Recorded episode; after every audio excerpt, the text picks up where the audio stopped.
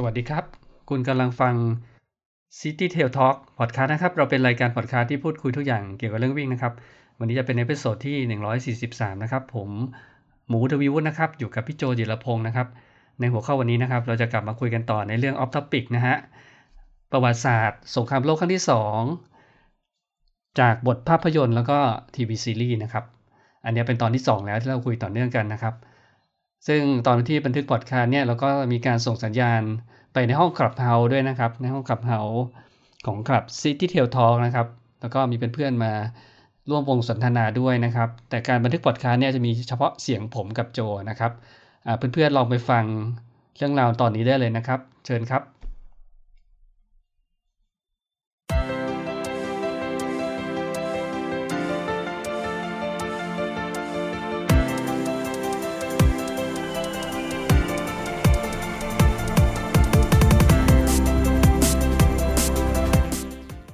สวัสดีครับ สวัสดีครับ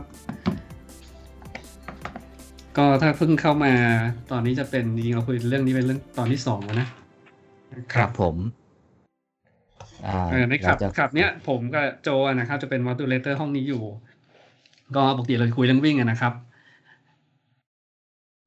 ปกติเราจะคุยเรื่องวิ่งชื่อชื่อ City Tail Talk อะนะครับทำทำพอดคาสต์ที่เกี่ยวกับเรื่องวิ่งนะครับ ก็จะมีท็อปิกที่เราแวะมาคุยที่ไม่ใช่เรื่องวิ่งเอ่อตอนนี้จะเริ่มบ่อยนะโจเนาะก็เรื่องเนี้ยก็เป็นเรื่องที่เอ่อผมก็ไปหาข้อมูลมา แล้วโจก็มีความรู้ทางประวัติศาสตร์เยอะนะครับ ก็เลยมาคุยกันเนี่ยไม่ใช่เรื่องเกี่ยวกับเรื่องวิ่งเลย แต่ถ้าเรื่องไหนพยายามจะผูกกับเรื่องวิ่งได้ก็พยายามจะเสริมนะครับ จริงๆเราคุยไปหนึ่งตอนแล้วนะครับ ตอนที่แล้วชื่อ ย้อนรอยประวัติศาสตร์สงครามโลกครั้งที่สองจากภาพยนตร์แล้วก็ทีวีซีรีส์นะรับก็คือผมโดยโดยเนื้อหาเนี่ยเราจะเล่าเหตุการณ์จริงตอนประวัติศาสตร์ที่เกิดขึ้นนะครับ แล้วก็เอ่อเราจะมาบอกว่ามีภาพยนตร์อะไรที่ทำย้อนรอยประวัติศาสตร์ในช่วงเวลานั้น ในเหตุการณ์สำคัญต่างๆนะครับ ก็ตอนที่หนึ่งเนี่ยสามารถไปย้อนฟังได้เพราะมีบันทึกอยู่ในพอดคาสต์ด้วยนะครับ ของ City Tail Talk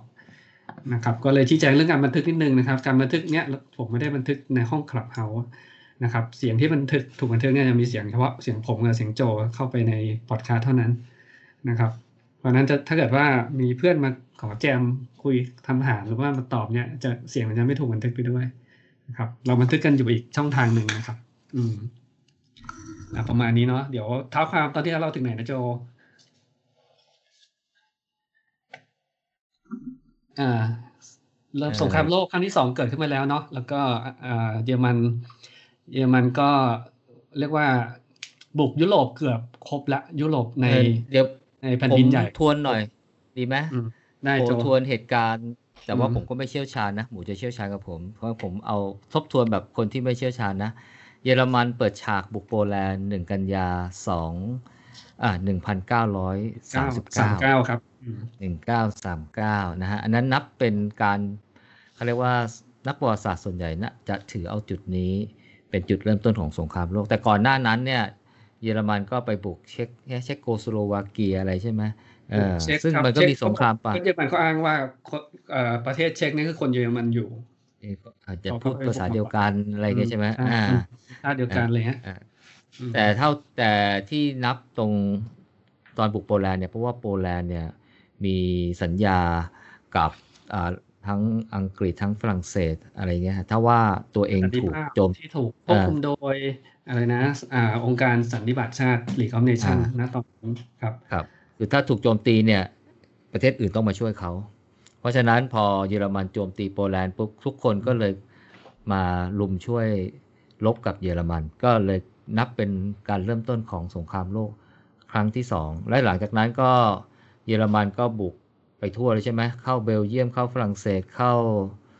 เข้าเอ่ออะไระเยอรมันขึ้นเหนือก่อนขึ้นขึ้ขึ้นนเหนืไปอก่อนเดนมาร์กขึ้นเหนือก่อนใช่ไปปะเดนมาร์กไปสวีเดนคือจุดประสงค์เขาต้องการพอลบใช่ไหมก็ต้องการพวกวัตถุดิบแร่ธาตุแร่ธาตุก็คือตอนแร่นั้นเหล็กตอนนั้นคือแร่เหล็กเนี่ยเป็นปัจจัยหลักเลยนะ ในการทำวัตถุดิบ อาวุธสงครามทั้งหมดเนี่ยต้องใช้เหล็กทั้งอืมทั้งทำรอาถวุธถังที่เป็นเงี้ยปืนทำเรือดำน้ำเรือเออต้องใช้เหล็กทั้งหมด ครับก็ก็ต้องไปบุกสวีเดนครับ ก็แต่เดนมาร์กเนี่ยจบง่ายคือไม่กี่วันก็ชนะ แต่สวีเดนเนี่ยอังกฤษมาช่วยอืมแต่ก็สุดท้ายก็ยึดได้ อืมก็ครัยึบดได้อยู่ดีครับ อ่าครับหลังจากนั้นก็เลยบุกเข้าเบลเยียมใช่ไหมดังนั้นก็จะมาบุกบุกเข้าไอประเทศที่เขาแค้นที่สุดใช่ไหมประเทศที่เขาไปเซ็นอ่าฝรั่งเศสเพราะว่าสนธยาแวร์ซายน์ทำให้ ทำให้เยอรมันเนี่ยรู้สึกโดนเอ่อเสียเปรียบทุกอย่าง เขาฮิตเลอร์ก็ต้องการไปไปบุกฝรั่งเศส แต่จะไม่สามารถเข้าฝรั่งเศสได้โดยตรงก็ต้องไปไปผ่านเบลเยียม ผ่านเบลเยียม เพราะเบลเยียมอืมพอบุกเบลเยียมก็จะมีประเทศที่ติดติดกันใช่ไหมเบเนลักซ์สามประเทศก็โดนบุกพร้อมกันนะครับ ในช่วงนั้นเยอรมันก็ใช้ยุทธวิธีว่าบิสคริตก็คือการการการลุกแบบไปไม่ให้ตั้งตัว โดยใช้เอ่อ รถถังขนทหารไปปกติการรบสมัยก่อนคือเอาก็มีฐานราบแล้วก็ทหารราบก็เดินตามรถถังแล้วก็ค่อยๆไปตอนนี้เอารถถังบุกเข้าไปเลยก็จะเพราะฉะนั้นฮิตเลอร์ก็จะมีรถแพนเซอร์ แล้วก็รถถังที่เป็นตีนตะขาบเนี่ยขนกำลังพลแล้วก็เอาไปลงแบบสายฟ้าแลบอะไม่ให้ตั้งตั้งตัวนะครับ ก็เรียกว่าประมาณสามสัปดาห์ก็ก็ยึดได้แล้วก็เข้าไปยึดฝรั่งเศสต่อ อืม ครับก็ ก็ใช้เวลาการยึดฝรั่งเศสก็ไม่กี่เดือนเหมือนกันใช่ก็ยึดได้อืมจากนั้นพอยึดฝรั่งเศส ก็เหลืออังกฤษใช่ไหมที่เราคุยถึงคราวที่แล้วว่า เป็นที่มาของภาพยนตร์หลายๆเรื่องนะครับ ในช่วงนั้นก็อ่าเป็นจุดเปลี่ยนนายกพอดีใช่ไหมอ่าก็จะมี The Darkest Hour นะครับที่เป็นภาพยนตร์อิงประวัติศาสตร์ แล้วก็เล่าเรื่องราวเกี่ยวกับนายกรัฐมนตรีวินสตันเชอร์ชิลล์นะครับในในภาพยนตร์เรื่อง The Darkest Hour คือตอนช่วงต้นของสงครามโลกครั้งที่สองเนี่ยอังกฤษเนี่ยยังอ่อนยวบยาบอยู่ เพราะว่านายกรัฐมนตรีชื่อเนวิลเชมเบอร์เลนใช่ไหมแชมเบอร์เลนยังไม่ค่อยเออยังไม่ค่อยอยากจะรบกับเยอรมันสักเท่าไหร่ ขอประนีประนอมมากกว่าคง แล้วก็คอรมอก็ปลอดแหกใช่ไหมอืมแล้วพอเออเออมีเลยต้องลาออก แล้วก็เออวินสตันเชอร์ชิลก็ขึ้นมาเป็นนายกรัฐมนตรี แต่คอรมอก็ยังปลอดแหกอยู่ ก็เลยเป็นที่มาของหนังหนังเรื่อง The Darkest Hours ครับใช่ไหมฮะ เล่าบรรยากาศตอนที่วินสตันเชอร์ชิลเนี่ย ตัดสินใจลุยแหลกกับเยอรมัน ใช่ไหมเสร็จแล้วก็ตอนนั้นหมูก็เล่าถึงเรื่องที่ที่ที่รบจริงๆเมื่อก่อนนั้นนั้นจะมีหนังเรื่องเอ่อ The The Dunk เอ่อเอ่อดันเคิร์กอะไรใช่ไหมดันเคิร์กครับเอ่อ Miracle of at Dunkirk ก็คือที่ทหารของฝรั่งเศสของอังกฤษไปจนมุมที่ชายหาด ไม่สามารถข้ามไปยังฝั่งเกาะอังกฤษได้ แล้วก็กองทัพเยอรมันก็เข้ามาประชิด ก็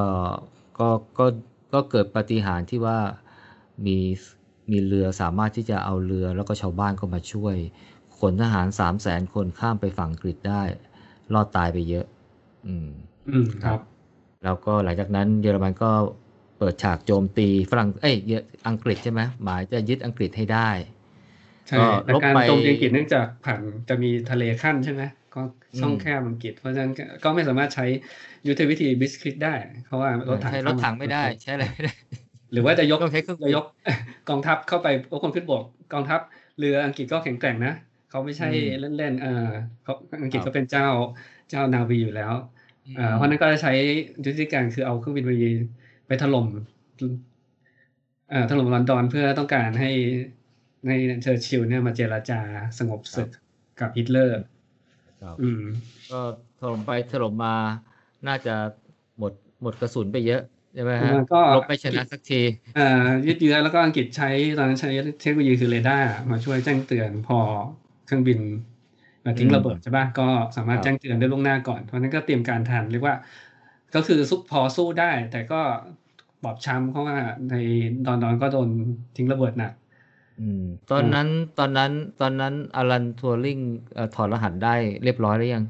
ตอนนั้นอเสร็จยู่ในได้แล้วช่วงอยู่ในช่วงกำลังเริ่มถอดรหัส แต่เออตอนนั้นตอนไม่มีใครรู้ไง คืออมฝ่ายสามารถมิตรยังไม่รู้เลย คนที่รู้มีน่าจะเป็นระดับในายพลระดับสูงเท่านั้น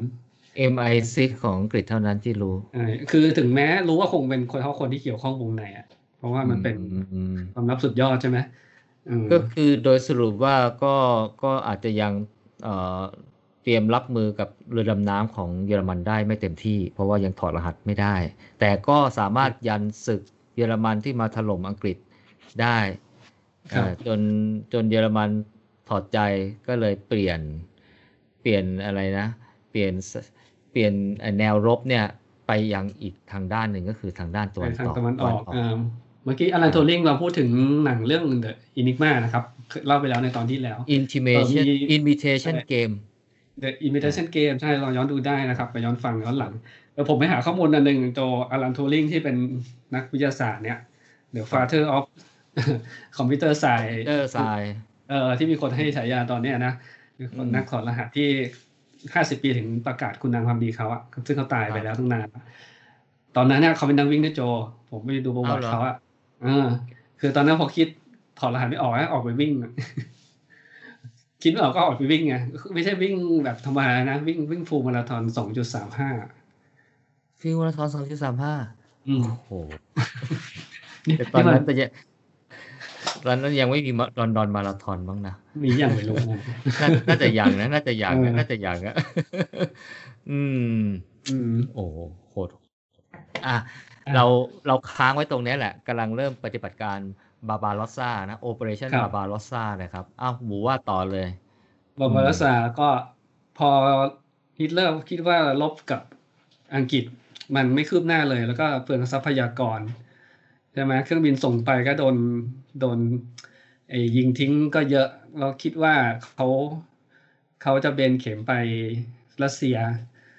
อืมซึ่งซึ่งก่อนมาถึงจุดเนี้ยรัสเซียก็เรียกว่าเป็นประเทศที่ทางสัมพันธมิตรก็ไม่ได้ไว้ใจ เพราะว่าคือ รัสเซียเขาก็ไปเรียกว่าฉีกสนธิสัญญาไอเนี้ยสันนิบาตชาติแล้วก็ลาออกเพราะว่าเขาไปบุก บุกหลายประเทศนะ บุก บุกคืโปอแลก่อนนด์บุกฟินแลก่อนหน้านด์นั้นอืมก่อนหน้านั้นเนี่ยเอ่อเยอรมันเนี่ยตอนก่อนเริ่มไปบุกโปแลนด์เนี่ยได้ทำสัญสนธิสัญญากับรัสเซียชื่ออะไรนะ อะไรอะไรโมโลทอฟลิปปิดเล่นท็อปอะไรทักอย่างใช่ไหมก็คือ จะอ่าจะช่วยกันบุกรัสเซียแล้วก็แบ่ง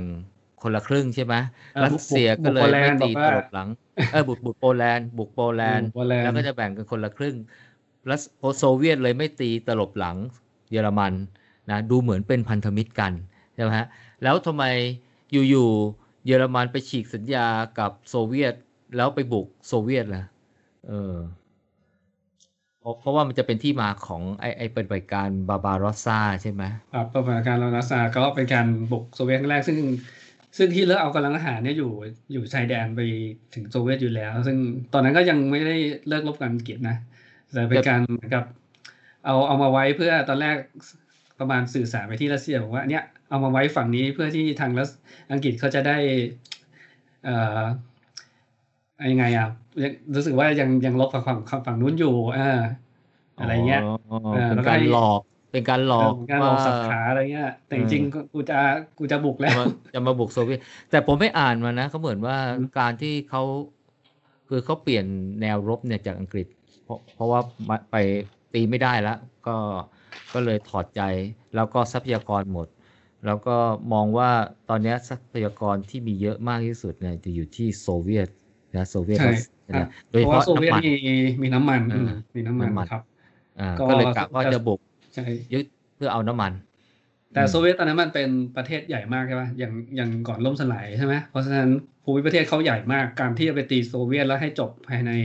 ไม่กี่เดือนมันเป็นไปไม่ได้โดยที่ยึดเมืองหลักใช่ป่ะเพราะเมืองหลักโซเวียตตอนนั้นก็มีเยอะใช่ป่ะมีทั้งเคียฟมอสโก แล้วก็เป็นเมืองอุตสาหกรรมอีกหลายที่ เอ่อเขาเขาก็ไปบุกบุกเมืองแรกๆก็ซึ่งเข้าใจว่าชนะนะบาบารอสซาเนี่ย ก็อืมตามด้วยเอ่อแต่เขาไปจนมุมที่เมืองซาดาลินกราดสตาแต่ลินซึ่งกราไปดจนมุมเนี่ยผมไปอ่านผมไปลองดูประวัติประวัติศาสตร์ย้อนหลังอะซาดาลินกราดก็ถึงตอนนั้นเป็นหน้าหนาวของโซเวียต ซึ่งซึ่งมันหนาวมาก แล้วเยอรมันเนี่ยตอนนั้นกำลังกำลังเสริมหรือเสบียงมา ตอนนั้นเนี่ยโซเวียตใช้ยุทธวิธีคือให้พยายามจะตัดขาด คือจะอบอบล้อมก่อน แต่ยังไม่ตีนะก็คือเยอรมันเนี่ยเข้าไปยึดในเมืองแล้วเข้าไปอยู่ในสตาลินกราดแล้ว เยอรมันก็ไปหลบไอ้โซเวียตก็ไปหลบอยู่ใต้ตามตึกอะไรเงี้ยแล้วก็สู้ แล้วก็ภายรอบนอกเนี่ยก็เริ่มเสริมกำลังเอาคนเอากำลังมา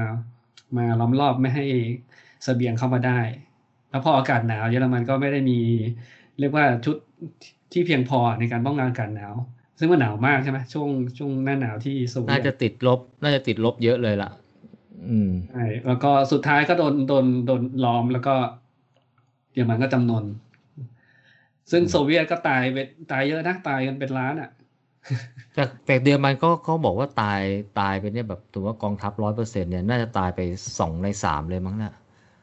เออใช่เพราะว่ากองทัพแดงเนี่ยเขาได้ขึ้นชื่อว่าโหดเนี่ยก็คือเออจริงๆก็คือไม่ค่อยมีสมรธรรมอะไรเงี้ยสลงเฉลยก็ก็ยิงทิ้งหมดอะไรเงี้ย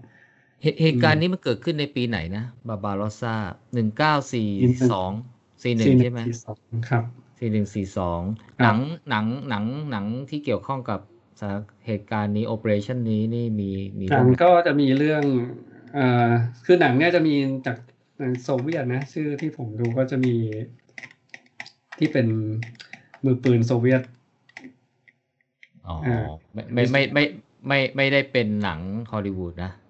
หนังฮอลลีวูดไม่ค่อยเห็นนะ เห็นหนังโซเวียต อืม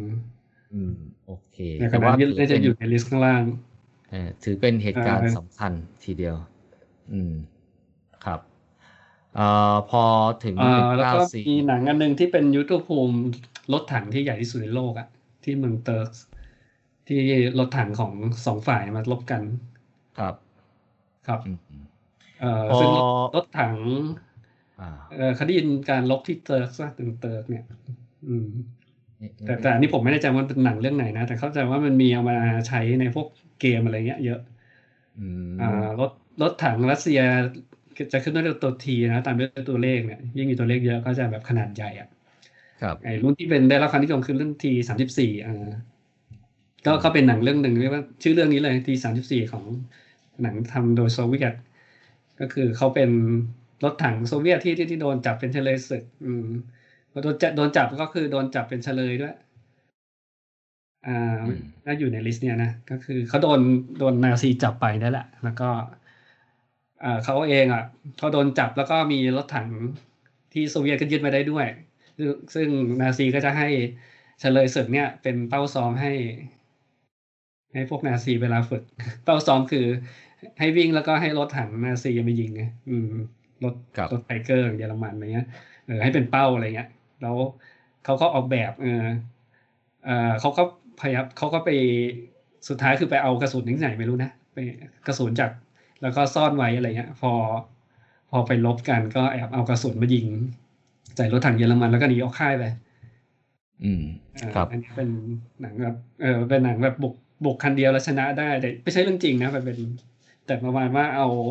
เอาประวัติศาสตร์ให้ดูว่ารถถังที่สามสิบสี่มันขนาดมันใหญ่โตมาก เวลาสู้จริงๆอะสู้รถถังเยอรมันไม่ค่อยได้หรอกเพราะฉะนั้นจงถังเยอรมันมันคล่องตัวกว่าอะไรเงี้ยอืครับมแต่ของรัสเซียคือเน้นปริมาณเยอะ ในการโดยภาพรวมถือมเป็นปฏิบัติการที่สำคัญแต่ว่าไม่มีหนังฮอลลีวูดทางฝั่งฮอลลีวูดที่ที่ไม่ทำค่อยมามีเยอะมีครับมีอืมีแต่ทำจากทางรัสเซีย เอ้ยโซเวียตเออรัสเซียอ่าโซเวียตทำเยอะใช่ครับ ในปี 1941 เนี่ยอ่าผมเข้าใจว่าเอ่อ ญี่ปุ่นเนี่ยเริ่มเข้ามามีบทบาทแล้ว เพราะว่าเริ่มเข้ามาเซ็นเอ่อกติกาสัญญาไตรภาคีนะกับอ่าเยอรมันแล้วก็อิตาลีคราวนี้เอเนี่ยอครับ ก่อนถึงตรงนั้นอ่าประมาณเออหนึ่งเก้าสามเจ็ดอะก่อนที่ฮิตเลอร์จะบุอ๋กอโปแลนด์ใช่ปะเอ่อญี่ปุ่นก็ญี่ปุ่นไปบุกไปบุกเยอะไปบุกไปบุกอ่าแมนจูเรียใช่ไหมจูเลียอืมซึ่งซึ่งถ้าโจจำได้ญี่ปุ่นในสงครามโลกครั้งที่หนึ่งเขาอยู่ฝ่ายชนะ แล้วเขาก็จริงๆเขาก็อยู่ในในสันนิบาตชาติใช่ปะพอพอเขาไปบุกแมนจูเรียเนี่ยก็โดนสันนิบาตชาติ บอกให้ทำตัวดีๆหน่อย เออสุดแล้วก็บอกก็ทำไมอะออกลาออกก็ได้ ก็ลาออกจากสันนิบาตชาติไป แล้วก็บุก ซึ่งตอนนั้นก่อนมาถึง41เนี่ยช่วงนั้นทางทางประเทศแถบยุโรปเนี่ย ซึ่งเป็นประเทศประเทศยุโรปก็คืออังกฤษเนเธอร์แลนด์ เอ่อซึ่งมีเจ้าของดินแดนนิคมใช่ป่ะที่เป็นเจ้าที่เป็นแหล่งผลิตน้ำมันอะในอินโดนีเซียมั้งเออแล้วก็อเมริกาเองซึ่งเป็นประเทศที่ขายน้ำมันที่ญี่ปุ่น ญี่ปุ่นใช้น้ำมันจากประเทศเหล่านี้แปดสิบเปอร์เซ็นใช่ปะพอไปบุกอืมจีนเนี่ยก็ประเทศเหล่านี้ก็บอก ถ้าทำตัวไม่ขายไม่ดีนะ จะไม่ขายน้ำมันให้อืมอันนั้นคือปีตั้งแต่ปีสามเจ็ดก็เป็นที่มาถึงปีสี่หนึ่งเนี่ยแหละ ว่าเอ่อพอญี่ปุ่นก็ไปบุก ไปโจมตีอินโดจีนก่อนใช่ปะฟิลิปปินส์อะไรเงี้ย เพื่อไปอ่าเพื่อในช่วงก่อนเพิร์ลฮาร์เบอร์เพื่อไปเอาดินแดนที่ต้องการครอบครองน้ำมันเพราะคิดว่าแต่ถ้าอเมริกาถ้าไม่ถ้าเขาไม่ได้น้ำมันจากอเมริกา เขาก็ไม่สามารถดำเนินสงครามต่อได้ เพราะว่าเกาะญี่ปุ่นไม่มีไม่มี resource น้ำมันถูกไหมโจ ครับต้องใช่นำเข้านะอืมอืมครับต้องไปแสวงหาทรัพยากรจากประเทศอื่น ใช่อืมเออก็ อันนี้เราจะเริ่มขึ้นมาเริ่มมาฝั่งแปซิฟิกมันเกิดขึ้นได้ไงเหตุการณ์นะครับครับเอ่อปีก็เลยปีสี่หนึ่งพอจริง ๆ จะมีนายพลที่พี่ เรียกว่าเขาก็มาประชุม เรียกว่าประเทศในแปซิฟิกอะเพื่อให้เหตุการณ์มันสงบอะชื่อนายพลอิโรมุจิอ่ายามาโมโตะเขาก็มาประชุมกับพวกนายพลที่ที่อเมริกาเนี่ยบอกเราจะรักษาความสงบยังได้ไงในภูมิภาคแปซิฟิกอะไรเงี้ย แต่เขาก็เขาแล้วเขาก็เป็นคนขู่อเมริกาว่าเนี่ยถ้าถ้าอยู่เอาน้ำมันมาต่อรองเขานะนะจะไม่บอกไม่ได้ว่าจะเกิดอะไรขึ้นต่อไป อันนี้คือเหตุการณ์ก่อนเพิร์ลฮาร์เบอร์ประมาณสองสามปีนะ อืม อืม ครับ ครับ ก็ได้เป็นที่มาจริง ๆ เหตุการณ์เพิร์ลฮาร์เบอร์จริงๆหนังที่ผมจะแนะนำเนี่ย ไม่ใช่เรื่องเพิร์ลฮาร์เบอร์โจ ผมไปหาข้อมูลมา หนังเพิร์ลฮาร์เบอร์ปรากฏว่าไปดูวิจารณ์เนี่ยบอกโอ้โหติดลบโดนด่าเละเทะเลย เป็นหนังรักจริงๆซะซะเยอะใช่ออเป็นกลายเป็นหนังดราม่าโรแมนติกเออดราม่าเออสองชายหนึ่งหญิงมากกว่าอะไรเงี้ยเอเอออเลยมาเลยไม่มีเวลาเล่าประวัติศาสตร์จริงที่เกิดขึ้นนะครับ ให้แนะนำไปดูอีกเรื่องหนึ่งชื่อตัวละตัวละตัวละอ่าแต่แต่อ่าเพลงเพราะนะเพิร์ลฮาร์เบอร์เพลงเพอ่าราะนะเพลงเพราะแต่ตัวละตัวละตอนแรกเรานึกว่าคนญี่ปุ่นทำเออ ไม่ใช่ กลายเป็นว่าหนังฝรั่งทำเนี่ยแหละ แต่การถ่ายทำเนี่ย เขาแบ่งให้เวลาเท่าๆกันนะเขาให้เวลาครึ่งหนึ่งเป็นฝั่งญี่ปุ่นอีกครึ่งหนึ่งฝั่งอเมริกา แล้วมันก็ไม่ได้ pro ฝั่งอเมริกามากนะ มันก็จะ balance เท่าๆกันอะอือืมมมันก็จะอธิบายว่าทำไมญี่ปุ่นต้องทำแบบนี้ ซึ่งอันหนึ่งที่มันเปิดเผยว่ามันมีแผนผิดพลาดเกิดขึ้น เพราะจริงๆเนี่ยญี่ปุ่นที่ก่อนที่จะบุกเพิร์ลฮาร์เบอร์อะเขาใช้วิธีการทูตเหมือนกับกดดันอเมริกา คือต้องการเขาอะต้องการให้เยอรมันเอ่ออเมริกาประกาศสงครามกับเขาก่อน แล้วเขาก็เขาก็จะโจมตีเพิร์ลฮาร์เบอร์ ปรากฏว่ามันมันทำแล้วมันผิดพลาดอเมริกาได้รับข้อมูลไม่ทันเหตุการณ์โจมตีได้เกิดขึ้นก่อน อืมอืมทำให้นายพลยามาโมโตะที่บอกเนี่ยก็รู้สึกเครียดเขาก็เป็นคนเรียนที่อเมริกานะเพราะเขารู้ดีว่าอเมริกาเนี่ย ถ้าต้องข้ามเข้ามาสู้รบสงครามเนี่ย มี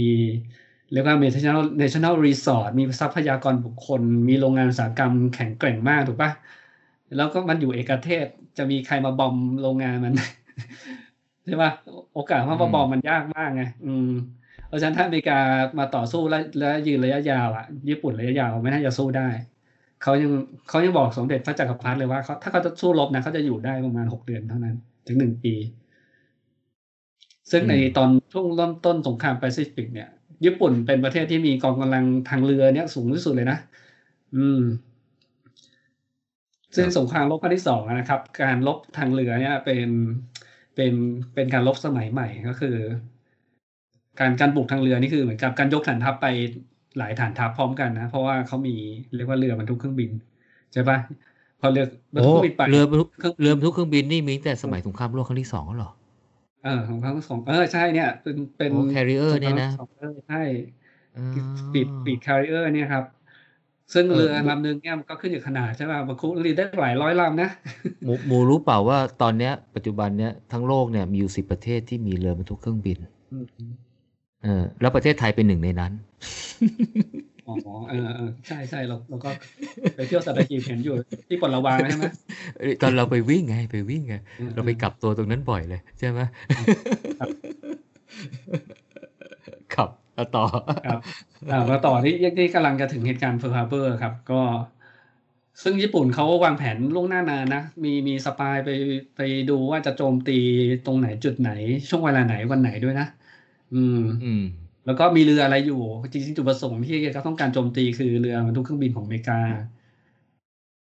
อืมนะครับ เพราะว่าเพิร์ลฮาร์เบอร์เป็นฐานฐานทัพเรือใหญ่ใช่ปะเป็น แต่ปรากฏว่าวันวันที่โจมตีเนี้ยเรือบรรทุกเครื่องบินไม่อยู่ก็เหลือแต่เรือประจัญบานอะไรเงี้ยเหลือเรือ USS Arizona อะไรเงี้ย USS Tennessee อะไรเงี้ย แล้วก็โจมตีไปได้เกือบหมดนะครับ มีลำหนึ่งที่ไม่จมที่เหลือก็บอบช้ำเอ่อซึ่งมันมีเหตุการณ์ผิดพลาดที่มันเกิดขึ้นอันหนึ่งของฝั่งอเมริกาคือเขาก็มีเรดาร์นะเออเขามีเรดาร์ตรวจเจอด้วย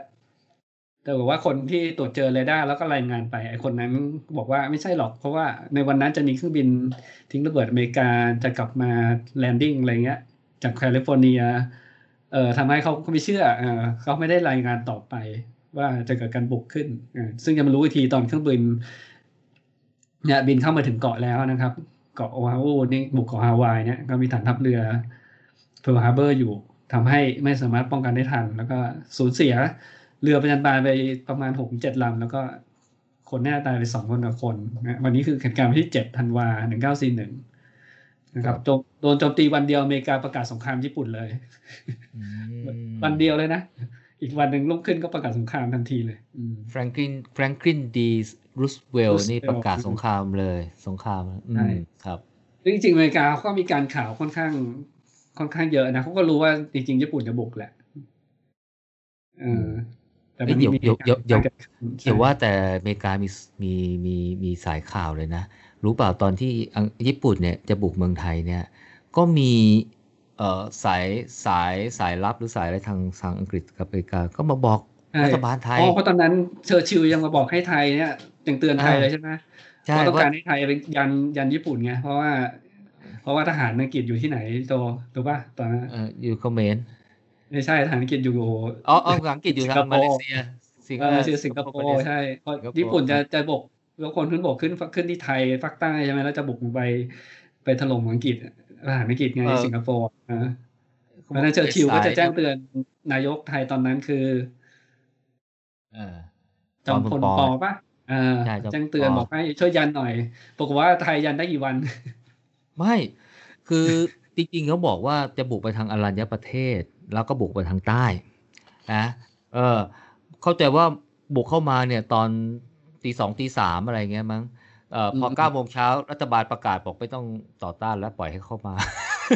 เขาเขาขึ้นบนไม่ไม่ยกคนขึ้นไม่บถึกงวันทีนี้นี่สงขลาปัตตานีนะภาคใต้เออปัตตานีสงขลาสุราษฎร์ชุมพรใช่สมุทรปแล้ราวเขาก็บุกการแล้วเขาก็บุกลงไปเขาภาคใต้ผ่านมาเลเซียลงไปที่แล้วก็ไปก็ยึดสิงคโปร์ไป ในเมืองไทยเลยมีเรื่องนี่ไง ยุทธอะไรยุวชนทหารเปิดเทอมไปรบไงจำรู้จักปะจำได้ไหมที่ชุมพรน่ะ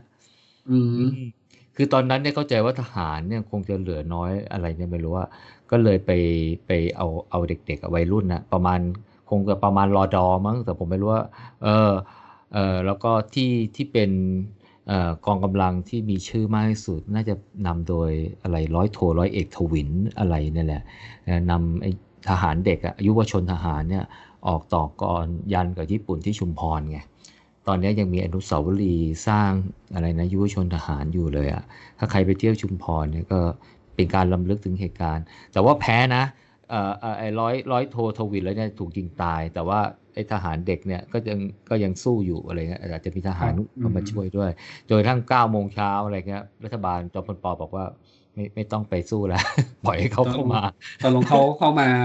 ไม่ถึงยี่สิบสี่ชั่วโมง แล้วก็ไม่ถึงแล้วก็สิบชั่วโมงยังไม่ถึงเลยมั้งเออ ก็ก็เท่ากับว่าเราต้องในทางเรียกว่านินิติในไทยก็ ต้องเป็นฝ่ายอักษะ ไม่ไม่ต้องเออนิตินายใช่ เพราะว่าอืมหลังจากนั้นเนี่ยเอาเนี่ยเขาเข้ามาวันที่แปดธันวาใช่ไหมเออหลังจากนั้นไม่นานน่าจะประมาณเดือนมกราเลยมั้งอะเออปรากฏว่าไทยเซ็นสัญญาเข้ากติกาสัญญาไตรภาคีร่วมเหมือนกับอิตาลีเยอรมันญี่ปุ่นเลย เป็นฝ่ายอักษะอย่างเป็นทางการเลย ไม่ใช่แบบว่าไอ้นั่นเลยนะลงนามในในในใน Japan Thai Pact ด้วยอะเออนั่นเลย Japan Thai Pact ด้วยอืม เออก็เขาเรียกว่าอะไรนะ เข้าสู่สงครามโลกครั้งที่สองเต็มตัวครับแล้วคราวนี้แหละอืมญี่ปุ่นก็มาเต็มบ้านเต็มเมืองแล้วครับ ผมอืมครับอ่ากลับมาที่ฝั่งเพิร์ลฮาร์เบอร์ต่อนะเมื่อกี้ไอ้หนังเรื่องโทระโทระโทระตอนนั้นเนี่ย การสร้างหนังสงครามอะยังไม่มีเทคโนโลยีที่ใช้ CG มาจำลองได้ใช่ปะเพราะฉะนั้นเครื่องบินที่เขาพังเนี่ยเครื่องบินจริงเอาเหมีรอการแบบตรงแลนดิ้งขเคอบรื่คุองณบินแล้วล้อหลุด เอ้ยไม่เอ่อเอ่อ เครื่องบินแต่ก่อนเอาล้อต้องมีล้อสองล้อแล้วลงมาใช่ปะตอนแลนดิ้งมีล้อเดียวอะแล้วก็เห็นเครื่องบินมันมันลงแล้วก็มันพังอะโอ้เออแล้วเขาก็ถ่ายทำได้ สมค่อนข้างสมจริงนะ เรื่องตัวละตัวละละเออ ส่วนเรื่องเพอร์เบอร์ถ้าไม่มีเวลาก็ไม่ต้องไปดูมันก็ได้ยกเว้นถ้าอยากดูเป็นเอฟเฟกต์ตอนหนุ่มๆนะครับเขาเขาดราลองม่าเพลงเพราะใช่เออเป็นเรื่องเป็นเรื่องหนังทำให้เบน แอฟเฟล็กเกิดเลยนะเรื่องเนี้ย อืมว่าคนที่ไปแสดงเป็นแบทแมนเท่ๆนะอืม ครับก็มีมีสองเรื่อง พออเมริกาประกาศสงครามกับญี่ปุ่น ตอนนั้นอเมริกายังไม่ประกาศสงครามกับเยอรมันนะแต่ว่าที่ก่อนหน้านั้นเนี่ยโดยอ่าปีสามเก้าอืมพออังกฤษลบก็ประกาศสงครามกับเยอรมันนาซีใช่ปะอเมริกายังอยู่ในประกาศตัวเป็นกลางเออแต่ตัวเองเนี่ยก็ส่งส่งส่งอาวุธส่งอะไรไปให้ ไปให้อังกฤษใช่ปะขายด้วยแล้วมั้ง อืมอืมขายแบบให้ให้ผ่อนก่อนอะไรเงี้ยอืมก็คือเป็นพ่อพอค้า แต่ว่าไม่ได้เป็นใช่คู่รบ เอ่อคู่สงครามไม่ได้เป็นคู่สงครามใช่ส่วนส่วนทางฝั่งญี่ปุ่นก่อนหน้านั้น ก็พยายามไม่ไม่อยากขายน้ำมันให้ เพราะว่าเหตุการณ์ที่บอกอืมอืมจนเหตุการณ์โจมตีเพิร์ลฮาร์เบอร์นี่แหละเขาก็เลยต้องประกาศสงครามฝั่งแปซิฟิกอืมนะครับ แต่ฝั่งแปซิฟิกเนี่ยสมรภูมิมันกลายเป็นค่อนข้างมันเป็นพื้นที่กว้างไงมันไม่เหมือนยุโรปเพ ราะมันเป็นเป็นเกาะเยอะมันเป็นมหาสมุทรอืม เพราะฉะนั้นมันจะเกิดการรบในโดยทางทะเลเยอะ อืม มีสมรภูมิหลัก ๆ ที่ไหนบ้างแล้วที่เอาอ่าทำคเป็นหนัจากเพิร์ลฮาร์เบอร์นะครับ ก็จะมีอีกเหตุการณ์หนึ่งที่เป็นเหตุการณ์สำคัญมาก เรียกว่าสเอ่อสมรภูมิมิดเวย์นะครับครับถ้ามิดเวย์เราดู Midway เราดูเหตุอ่าตอนนั้นเนี่ย อันนี้การรบที่มิดเวย์จะเกิดขึ้นหลังเพิร์ลฮาร์เบอร์แค่หกเดือนเองนะครับเอ่อ มิดเวย์เนี่ยเป็นเกาะอยู่ตรงกลางนะครับ ถ้าจากญี่ปุ่นไปอเมริกาเนี่ยจะผ่านมิดเวย์ประมาณครึ่งทางเลย แล้วค่อยถึงฮาวาย เพราะฉะนั้นมิดเวย์เนี่ยมันเป็นพื้นที่ที่เป็นสมรรเออชชัยภูมิอะใครมายึดได้เนี่ยก็สามารถทำเป็นสนามบินใช่ปะทำเป็นแหล่งยุทธศาสตร์อะที่เติมน้ำมันอะไรเงี้ย เวลาเรือมาแวะอะไรเงี้ย ซึ่งอเมริกาก็ ก็ได้ข่าวมา เพราะฉะนั้นเขาก็แคร็กโค้ดของญี่ปุ่นได้นะโจ ญี่ปุ่นก็ใช้เครื่องเข้ารหัสนะอืมอืมแต่เดี๋ยวมาเอ่อทางฝั่งอเมริกานี่เขาก็สามารถเจาะได้นานละเออแล้วเขาก็พยายามจะดูว่ายามาโมโตะต้องการส่งกำลังไปบุกที่ไหน อือืมมแต่ว่าเจาะได้ง่ายกว่าทางฝั่งเยอรมันนะอีนิกมานี่ต้องใช้เวลาพักใหญ่เลยใช่ไหมใช่อีกมานี่ไทยใช้เวลานานกว่า อืมครับ ครับ ในในพอถึงคือกลางปี อันนี้เป็นเหตุการณ์ประมาณกลางปีหนึ่งเก้าสี่สองซึ่งช่วงนั้นเนี่ยอ่าญี่ปุ่นยึดอ่ายึดเอเชียตะวันออกเฉียงใต้ละเรียบร้อยไปแล้วนะครับ อืมเข้าใจว่าฟิลิปปินส์กำลังอยู่ในช่วงกำลังจะจะชนะอเมริกานะ ตอนนั้นเขาจะยึดฟิลิปปินส์ด้วยครับเออก็ส่วนเกาะมิดเวย์ก็จะเป็นเกาะตรงกลางเลยอะใครได้ไป ถ้าญี่ปุ่นได้นะ ก็ถือว่าจะไปรบอเมริกาเนี่ยก็เอาทางนี้เป็นฐานทัพใช่ปะอื มเป็นฐานทัพแล้วก็เอาเครื่องบินมาขึ้นลงอะไรเงี้ยเขาก็เลยต้องวางแผน แต่การวางแผนของนายพลยามาโมโตะเนี่ยหลอกมีการสับขาหลอกว่าเขาจะไปยึดอีกเกาะหนึ่ง ซึ่งอยู่ทางเหนือนู่นน่ะทางเหนือของอเมริกาทางทางเกาะอาลูเซียนอะไรเงี้ยอยู่ทางติดกับ阿拉สกาอะไรเงี้ย ซึ่งเขาเขาส่งเรือไปโจมตีจริงนะ แต่เป็นเป็นหลอกอะเพื่อให้อเมริกาส่งกองกำลังไปให้เรือรบไปอยู่ทางนู้นเขาจะได้มายึดบิ๊กเวย์อืมอืมก็ อันนี้จะมีหนังสองเรื่องนะครับ จะมิดเวย์จะมีหนังสองยุค เป็นเหตุการณ์เดียวกันเลยเล่าประวัติศาสตร์ ปียุคที่หนึ่งเป็นหนึ่งเก้าเจ็ดเจ็ดนะผลิตสร้างแต่หนึ่งเก้าเจ็ดเจ็ดนะครับแต่ได้เรตติ้ง Rotten Tomato แค่สี่สิบเจ็ดเปอร์เซ็นต์ IMDb ห้องดูหกจุดแปดอันนี้ผมเพิ่งดูสัปดาห์นี้นะครับ แล้วก็ Midway เมื่อปี 2019 เมื่อสองปีที่แล้วเองที่เพิ่งทำนะครับ ก็ IMDb ก็พอๆกัน 6.7 Rotten 40 41เปอร์เซ็นแต่ยุคสองเนี้ยมันจะถ่ายทำได้ดีกว่า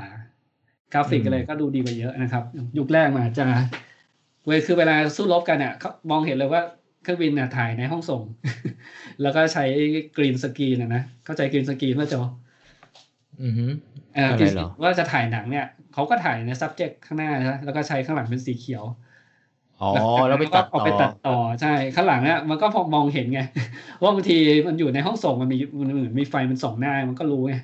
เอโอ้อไม่เนียนไม่เนียนนะ ไม่เนียน คือถ้าจับผิดอะไม่เนียนเออไม่เนียน แต่ถ้าดูเหตุการณ์ประวัติศาสตร์ก็ค่อนข้างถูกต้องอะไรเงี้ยเขาก็อ๋อต้องบุกรบอืมมคือคือคือหลักคือทางอเมริกาเนี่ยทั้งทั้งสองเรื่องนะครับ ก็จะมีเหตุการณ์ว่าเขาพอเขารู้ข่าวว่าเนี่ยจะบุกมิดเวย์แต่ยังไม่รู้บุกเมื่อไหร่ ซึ่งสิ่งที่เขาทำคือพอรู้แน่ใช่ไหมจะบุกมิดเวย์แต่เขาต้องการ confirm เขาทำไงเขาโดยการปล่อยข่าวครับว่า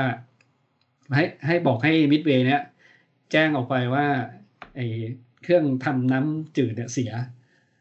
อ่าซึ่งตอนนั้นญี่ปุ่นเขาเวลาเขาคุยกันใช้วิทยุแล้วเขาใช้รหัสทั้งหมดใช่ปะเขาเรียกเกาะมิดเวย์ว่าเกาะ AF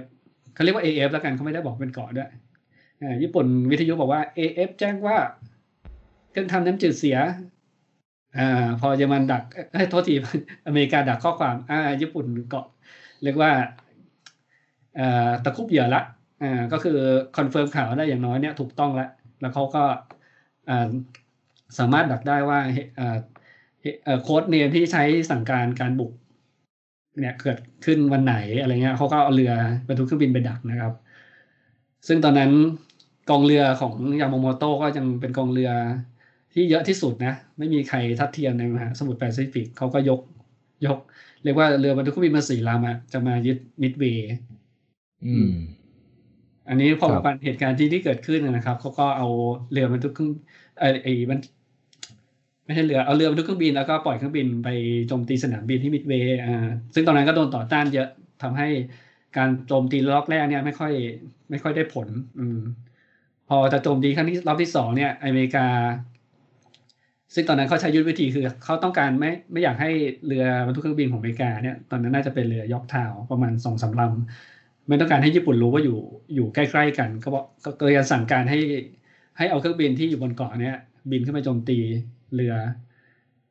เรือมันอืมบรรทุกเครื่องบินของญี่ปุ่นนะครับ อืมครับ ซึ่งรอบแรกก็โดนยิงร่วงหมดเลย เพราะว่าสู้ไม่ได้ คือแต่คือโดยแต่ภาพรวมใช่หนังหนังมิดเวย์ก็คือเป็นเหตุการณ์สงครามอันนี้อย่างเดียวเลยใช่มันใช่ไหมแล้วมันเป็นจุดเปลี่ยนอ่าอันหนึ่งคือ คือญี่ปุ่นเนี่ยเอ่อสมัยก่อนมันไม่มีเรดาร์ที่สามารถสแกนและเห็นได้ว่าใครอยู่ตรงไหนใช่ปะอ่าการที่จะเห็นคือต้องส่งเครื่องบินไปลาดตระเวนอืมโอ้เอ่อคือญี่ปุ่นเนี่ยจะมาเห็นตำแหน่งเรืออเมริกาเนี่ยมันคือมันทูเลตไปแล้ว ซึ่งทำให้ตอนนั้นเนี่ยเขาเตรียม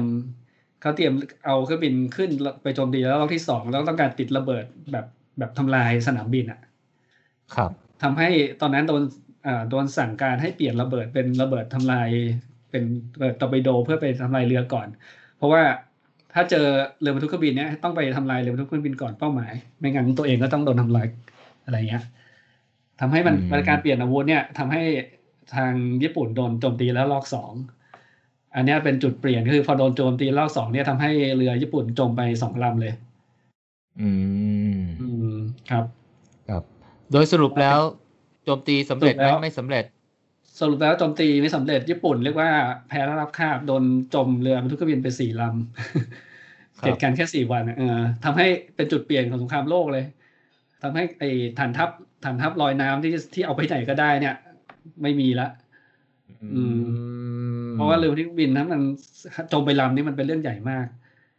ครับแต่จริงการลบอะมันไม่ใช่มีเรือบรรทุกเครื่องบินแล้วก็ส่งเครื่องบินไปจมได้เลยนะมันจะมีหมู่กองเรือที่จะเป็นเรือคุ้มกันใช่ปะมีเรือปัญญบาล มีเรือดำน้ำอะไรอีกหลายหลายอย่างอะการที่จะผ่านเอาระเบิดไปทิ้งได้อะมันก็ต้องแบบต้องต้องผ่านเรือพวกนี้ไปให้ได้ก่อนเนี่ยอ๋อแล้วก็ยังมีเรือเรือเรือที่อยู่บนเรือบรรทุกเครื่องบินเนี่ยมาเป็นเรือซีโร่ของญี่ปุ่นอีกไงครับ อืม แต่ตอนนั้นมันเป็น เรื่องการข่าวญี่ปุ่นแหละได้ข้อมูลมาผิดทำให้ตัดสินใจการลบผิดพลาด เสียเครื่องบินไปสี่ลำทำให้เอ่อการรบแบบชัยชนะของทางฝั่งแปซิฟิกของญี่ปุ่นนั้นถูกเปลี่ยนไปทำให้กลยุทธ์เนี่ยอืมเขาเขาไม่สามารถใช้เรือบรรทุกเครื่องบินเนี่ยเอาไปโจมตีได้บ่อย เขาเลยเปลี่ยนมาเอางั้นเปลี่ยนไปเอาเป็นไปยึดเกาะรอบๆแปซิฟิกที่เหลือ ให้ได้มากที่สุดแล้วก็ทำเป็นสนามบิน อ๋อ แทน ใช่ใช่อ่าเดี๋ยวจะมาคุคุยเรื่องหนังถัดถัดไปของในสมรภูมิแปซิฟิกนะครับ ในช่วงนี้ทางฝั่งยุโรปเนี่ยก็จะมีหนังที่เป็นเหตุการณ์สงครามโลก เอ่ออันนี้มาหนังเรื่องหนึ่งที่เป็นซูเปอร์ฮีโร่นิดนึงนะเอ่อเดี๋ยวผมจะบอกว่าเรื่องเรื่องอะไรนะครับเหตุการณ์นี้มันเป็นช่วงสงครามโลก 1941 ก็ตอนนั้นนั้นอเมริกาต้องการต้องการพัฒนาทหารให้ไปสู้กับนาซีนะเขาก็ไป มีนักวิทยาศาสตร์วิจัย แต่ต้องบอกอันนี้เป็นเป็นเรื่องสมมุติทั้งหมดเลย เรื่องที่ถูกเรื่องที่ถูกคือเหตุการณ์ที่เขาทำตอนนั้นเป็นยุคสงครามโลกนะครับอเมริกาก็พยายามคิดซูเปอร์ฮีโร่โดยการสร้างเรียกว่า super soldier ขึ้นมา อืมครับ super soldier ของอเมริกาคนแรกก็คือ เรียกว่าใครไม่โจจำได้ไหมกัปตันอเมริกาใช่กัปตันอเมริกาเป็นซูเปอร์ฮีโร่สงครามโลกครั้งที่ครั้งที่สองนะสตีฟโรเจอร์นะครับอืม เขาโดนเขาโดนฉีดยาเข้าไป ซึ่งก่อนก่อนเป็นกัปตันอเมริกาเขาเป็นเด็กผอมแห้งแรงน้อยนะแต่หนังเรื่องเนี้ยเขาใช้คอมพิวเตอร์กราฟิกทำให้คนคนคนเดียวกันนะ แต่ตัวเล็กนิดเดียวอะอืมแล้วพอฉีดยากลับมาแล้วกล้ามเบ้อเลย หน้าเหมือนเดิม อืมหน้าเหมือนเดิมทุโอ้กอย่าง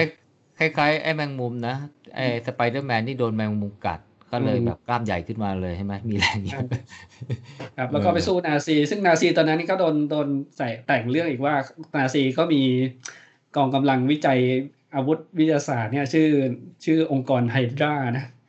ไฮดราก็ประมาณว่าเป็นนักวิทยาศาสตร์ของนาซีอะแล้วก็วิวิจัยอาวุธอาวุธพิสดารอะไรเงี้ยซึ่งซึ่งคือหนังเอ่อกัปตันอเมริกาเป็นหนึ่งในตระกูลหนังของจักรวาลมาเวลครับ คือจักวาลมาเวลก็จะมีใช้อัญมณีนะในการสร้างสิ่งมหัศจรรย์อะไรเกิดขึ้นเนี่ย ก็ณตอนตอนนั้นในกัปตันเวลาภาคหนึ่งเนี่ยหนึ่งในอัญมณีทั้งหกนะครับ ก็คือเทสลาเนี่ยอยู่ในอยู่ในประเทศน่าจะเป็นนอร์เวย์นะแล้วก็ไฮดราเนี่ยก็ไปยึดมามาสร้างเป็นอาวุธ ต้องการเอาไปถล่มอเมริกาอะไรเงี้ย อืมแล้วก็กัปตันอเมริกาในในหนังก็คือเป็นเรื่องจะทำไงให้ไปหยุดไฮดราตอนนั้นได้นะครับ ก็ทั้งหมดเป็นเรื่องสมมุติทั้งหมดเลย แต่ก็สนุกดีถ้าเกิดต้องการไปดูนะครับ มันก็เป็นหนึ่งเป็นจุดกำเนิดของอเวนเจอร์นะครับ เป็นอเวนเจอร์คนแรกอืมอืม อืม อ่า โอเค ก็คือเป็นหนังซูเปอร์ฮีโร่เรื่องแรกที่ใช้ฉากสงครามโลกครั้งที่สอง แต่ไม่ใช่เรื่องจริงนะ เป็นเรื่องแต่งนะครับ อ่า อ่าหนังเรื่องถัดไปจัดไป อันนี้มาที่นาซีแล้วกันนะครับอ๋อที่นาซีอันนี้ก็ยังเนี่ยเป็นสมรภูมิในยุโรปนะ แต่ว่าอ่าเป็นช่วงเวลาประมาณใช่หนึ่งเก้าสี่สามประมาณหนึ่งเก้าสี่สามเอ่อหนึ่งเก้าสี่หนึ่งเก้าสี่สามครับโอเค in Inglorious Bastard กับเอ่อวาคารีนี่คล้าย ๆ กันนะ คือ อันเนี้ยพูดถึงทหารเยอรมัน คือเยอรมันทุกคนถึงแม้เป็นทหารเนี่ย แต่จิตใจเขาไม่ได้เป็นนาซีทุกคนใช่ปะบางคนเขาก็เห็นว่านาซีเป็นภัยกับเขาอะไรเงี้ยเพราะฉะนั้นก็จะมี จะมีคนที่ต้องการล้มนาซีที่เป็นคนเยอรมันเองนะเขาจะโค่นโดยการเขาต้องการตอนนั้นคือเป็นต้องการดักยิงแล้วก็ดักฆ่าและทำไงให้ฆ่านะฆ่าฮิตเลอร์ให้ได้ ก็จะเป็นหนังแนวฆ่าฮิตเลอร์นะครับ จะมีสองคน ก็จะเป็นมีสายลับแล้วก็ทำงานโค่นโค่นนาซีได้ไง เขาคิดว่าถ้าฆ่าฮิตเลอร์แล้วนาซีก็น่าจบไปอะไรเงี้ย อืม ก็จะมีสองเรื่องคล้ายกันนะครับ อีกเรื่องวาคารีที่ทางเอ่อทำคุยเล่นเนี่ยนะฮะอืมโอเค แล้วก็ในช่วงงานช่วงนี้หลังก็กลับมาที่แปซิฟิกพอ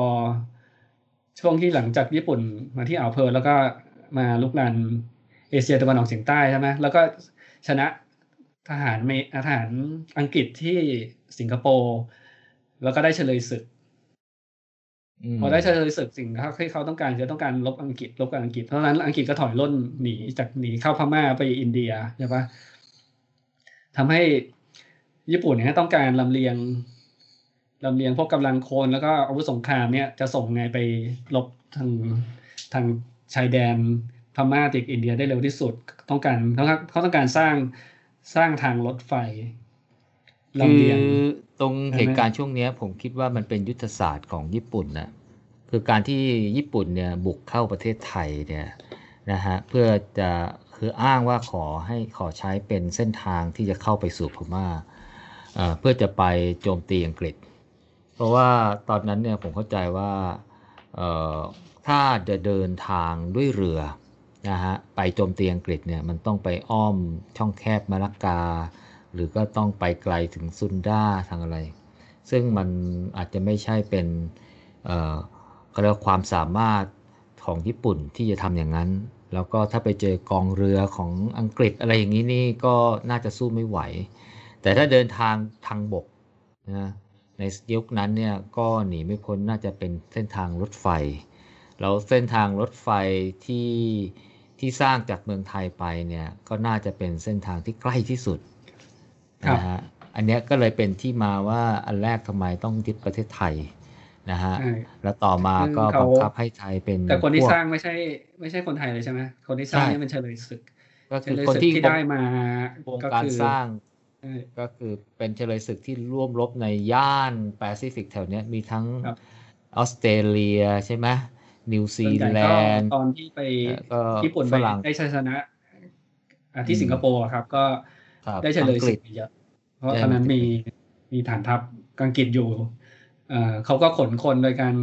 เอาขึ้นรถไฟขึ้นมาแบบแออัดจัดเยียดนะเป็นปลากระป๋องอะ แล้วก็คือเอาตอนมานั้นทำเนี่ย ตอนนั้นเนี่ยรถไฟเมืองไทพอยพมีอแล้วสร้างนะอืมครับ ตอนนั้นรถไฟสร้างแต่สมัยรัชกาลที่ห้าจำได้ปะสายใต้ลงไปใต้สุดเนี่ยก็คือตรงไปเชื่อมกับระบบรถไฟมาเลเซีย เพราะฉะนั้นเนี่ยจะเดินทางจากสิงคโปร์เข้ามาไทยเนี่ยไม่ยากเลย อ่าฮะก็ก็เป็นเส้นทางที่เป็นเส้นทางที่ขนเฉลยศึก เพื่อมาสร้างทางรถไฟสายมรณะออพอมาเข้ามาเมืองไทยเนี่ยผมเริ่มเริ่มมีข้อมูลเยอะแล้วนะฮะก็อันนี้เป็นหนังหนังเรื่องหนึ่งนะครับ เป็นอันนี้หนังฝรั่งเลยนะ ไม่ใช่คนไทยทำนะครับ The Bridge of the River Kwai หนังสร้างตั้งแต่ปี 1957 นะ นานมากเลยเหตุการณ์เนี่ยประมาณ 1942 1944 นะครับ อันนี้ลดเอ่อเรตติ้งสูงมากนะลดเทนโทม a โตให้95เปอร์เซ็นต์อืมอืมเข้าใจแต่ข้งว่าในในเรื่องนี้มีถ่ายทำที่เมืองอ่าประเทศไทยแล้วก็มีคนไทยแสดงเป็นตัวประกอบ เข้าใจว่าหนังเรื่องนี้แหละที่ทำให้เอ่ออะไรนะสะพานข้ามแม่น้ำแควที่เมืองกาญจน์เนี่ย ดังระเบิดกลายเป็นจุดท่องเที่ยวของนักท่องเที่ยวทั่วโลกจนถึงปัจจุบันนี้ ใช่ไหมครับอืมเอ่อ The Bridge of the on the River Kwai เนี่ยนะครับ ก็เฉลยศึกดี๋วผมตายเยอะใช่ไหมโจ เพราะว่าก็มันมันตายโดนกำหนดด้วยเวลาตายที่ที่สร้างใช่ปะเท่าเท่าหมอรถไฟเขาบอกว่าจริงๆ เส้นทางรถไฟสายเนี้ย คือเริ่มต้นจากสถานีหนองปลาดุก ตรงแถวๆบ้านโป่งอะนะฮะก็จะเป็นชุมทางหนองปลาดุกเนี่ยแล้วก็สร้างจากตรงเนี้ยไปนะฮะแล้วก็ไปถึงเมืองการนะไปเมืองการผ่านไซโยกน้ำตกอะไรสถานที่น้ำตกน้ำตกไปอ่าแล้วก็ไป เข้าไปในทางด่านเจดีสามองค์ใกล้ๆ แถวๆนั้นอะแล้วก็เข้าไปในพม่าอ่าขึ้นไปสถานีปลายทางอะไรตันบูซายัตอะไรแล้วก็ไปเชื่อมต่อระบบรถไฟของของอังกฤษนะฮะที่อยู่ในพม่าเอ่อก็เขาบอกว่าจำนวนคนที่ตายเนี่ยเท่ากับจำนวนหมอนรถไฟก็น่าจะเกินจริงมาก ผมก็ไม่รู้จำนวนหมอนรถไฟมันจะเยอะกว่านะ แต่ว่าเวลาเราไปเที่ยวเมืองการก็จะไปเที่ยวอะไรนะหลุมฝังศพ ใช่ไหมฮะ แล้วก็มีเหมือนเป็นหินที่เป็นจารึกป้ายหน้าศพของทหารในสงครามโลกใช่ไหมฮะเขาบอกว่าไอ้ตรงเมืองการเนี่ยเยอะเยอะมากนะฮะทั้งฝั่งพม่าเนี่ยที่ตันบูซายัตเนี่ยก็มีเหมือนกันเลย ถ้าใครไปเที่ยว แต่ตอนนี้พม่าคงไปเที่ยวกันไม่ได้นะเขากำลังรัฐประหารอยู่เออเขาบอกว่าอีกฝั่งหนึ่งก็ก็ก็คนตายก็ไม่แพ้กัน เพราะว่าทหอ่าอังอ่าญี่ปุ่นเนี่ยซึ่งจริงๆเขาบอกเส้นทางเนี้ย ถ้าจะต้องสร้างเนี่ยอย่างน้อยต้องมีเวลา 6 ปี เหมือนเราสร้างรถไฟไฟฟ้าในกรุงเทพแล้วก็หกเจ็ดปีใช่ไหมประมาณนั้นนะฮะเออแต่ว่าอันเนี้ยสร้างต้องสร้างให้เสร็จภายในสิบสี่เดือนเอออืมเพราะฉะนั้นเนี่ยก็ต้องระดมคนมาสร้างแรงงานมาสร้างเออมันก็เลยเป็นฉากหนึ่งอะที่ที่ที่ที่เกี่ยวข้องกับในสงครามโลกครั้งที่สองตรงฝั่งแปซิฟิกที่ถือว่าสำคัญมากเลย เพราะว่ามีทหาร พันธมิตรตายไปแล้ว ตายเยอะมากนะฮะในหนังเมืองไทยนะฮะที่ผมไปสแกนดูหนังอมีพูดถึงหนังไทยนะส่วนใหญ่ทั้งหมดเนี่ยที่หมู่พูดเนี่ยจะเป็นหนังฝรั่งที่อิงกับสถานการณ์ของสงครามโลกครั้งที่สองเนี่ยแต่ถ้าหนังไทยเนี่ยนะฮะ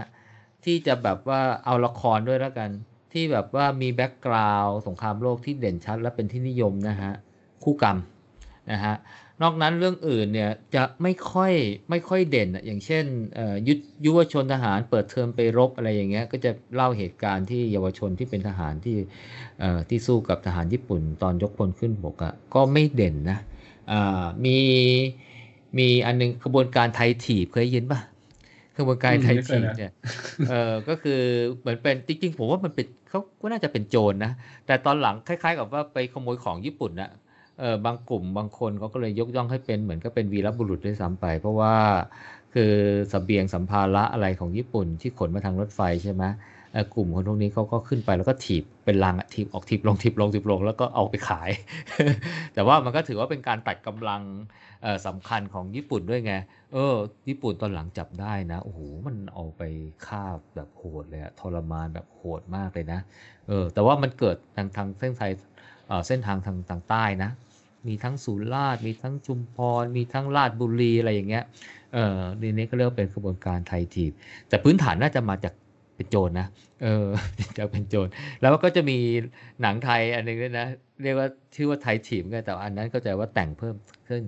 มีการไปผูกโยงกับเรื่องสายลับของอเมริกาอะไรเข้ามาด้วยอะไรอย่างเงี้ยนะ เออแต่ผมก็ไม่ได้ดูนะ แต่คิดว่าหนังก็ไม่ค่อยได้ดังอะไรเท่าไหร่ แล้วก็มีหนังไทยที่ใช้ background เฉยๆนะ แต่ว่าไม่ได้เป็น background ที่เด่นเออแต่เป็นหนังที่ที่คนผมว่าหลายคนดูโหมโรงครับผมเคยดูไหมอ๋อเหรออ๋อเหตุการณ์ที่อ่าผมลงในสงครามโลกเหรอโหมโรงเนี่ยเป็นเหมือนเป็นชีวประวัติของเออหลวงประดิษฐ์ไพเราะอะเอ่อสอนศิลปะบรรเลงอะเอ่อ จริงๆเขาดังเอ่ออะไรช่วงที่เขาพีคเนี่ยน่าจะตั้งแต่ก่อนการเปลี่ยนแปลงการปกครองอะแล้วก็มีชีวิตยืนยาวมาจนถึงช่วงสงครามโลกสมัยจอมพลปอ เพราะว่ามีฉากหนึ่งไงที่ผมจำได้เลยที่อะไรนะพงพัฒน์วชิรบรรจงอะเหมือนเป็นคนที่มาอะไรนะ มาเป็นคนของรัฐบาลอะเป็นที่ที่ที่ตอนนั้นเนี่ยจอมพลปอออกนโยบายเขาเรียกว่ารัฐนิยมอะอ่ารัฐนิยมคือล้อเลียนเมื่อก่อนเถ้าเป็นระบอบสมบูรณาญาสีราชก็เรียกเอ่อราชนิยมก็คืออความนิยมของพระมหากษัตริย์อะไรเงี้ยว่าเออฉันชอบทำนี่จอมพลปก็เลยบัญญัติรัฐนิยมอะที่อะไรนะผู้หญิงใส่กระโปรงต้องใส่หมวกอะไรเงี้ยออกจากบ้านต้องจูบกันกินใช้ช้อนกินห้ามกินมือห้ามกินหมากอะไรเงี้ยพูดคำว่าสวัสดีคุ้นๆไหมแล้วก็ให้เล่นดนตรีห้ามเล่นดนตรีไทยไง ที่มาจับหลวงประดิษฐ์ไพเราะในสอนนะอ่าแต่ตอนนั้นในสอนเนี่ยไม่ใช่เป็นโออนุชิตที่ยังสู้กับขุนอินนะ เป็นในสอนภาคที่อายุเยอะแล้วไงอายุเยอะแล้ว ก็คือใช้ฉากตรงนั้นนะก็คือ ก็เป็นส่วนหนึ่งที่อยู่ในฉากสงครามโลกเพราะตอนนั้นเนี่ยอ่าญี่ปุ่นเข้ามานั่นแหละแล้วก็มีระบงระเบิดตูมตามตูมตาม แต่ที่ละครที่เด่นที่สุดเนี่ยก็คือเรื่องของคู่กรรม แต่ต้องบอกว่าคู่กรรมเนี่ยโทมัญญันตีแต่งหมดนะฮะ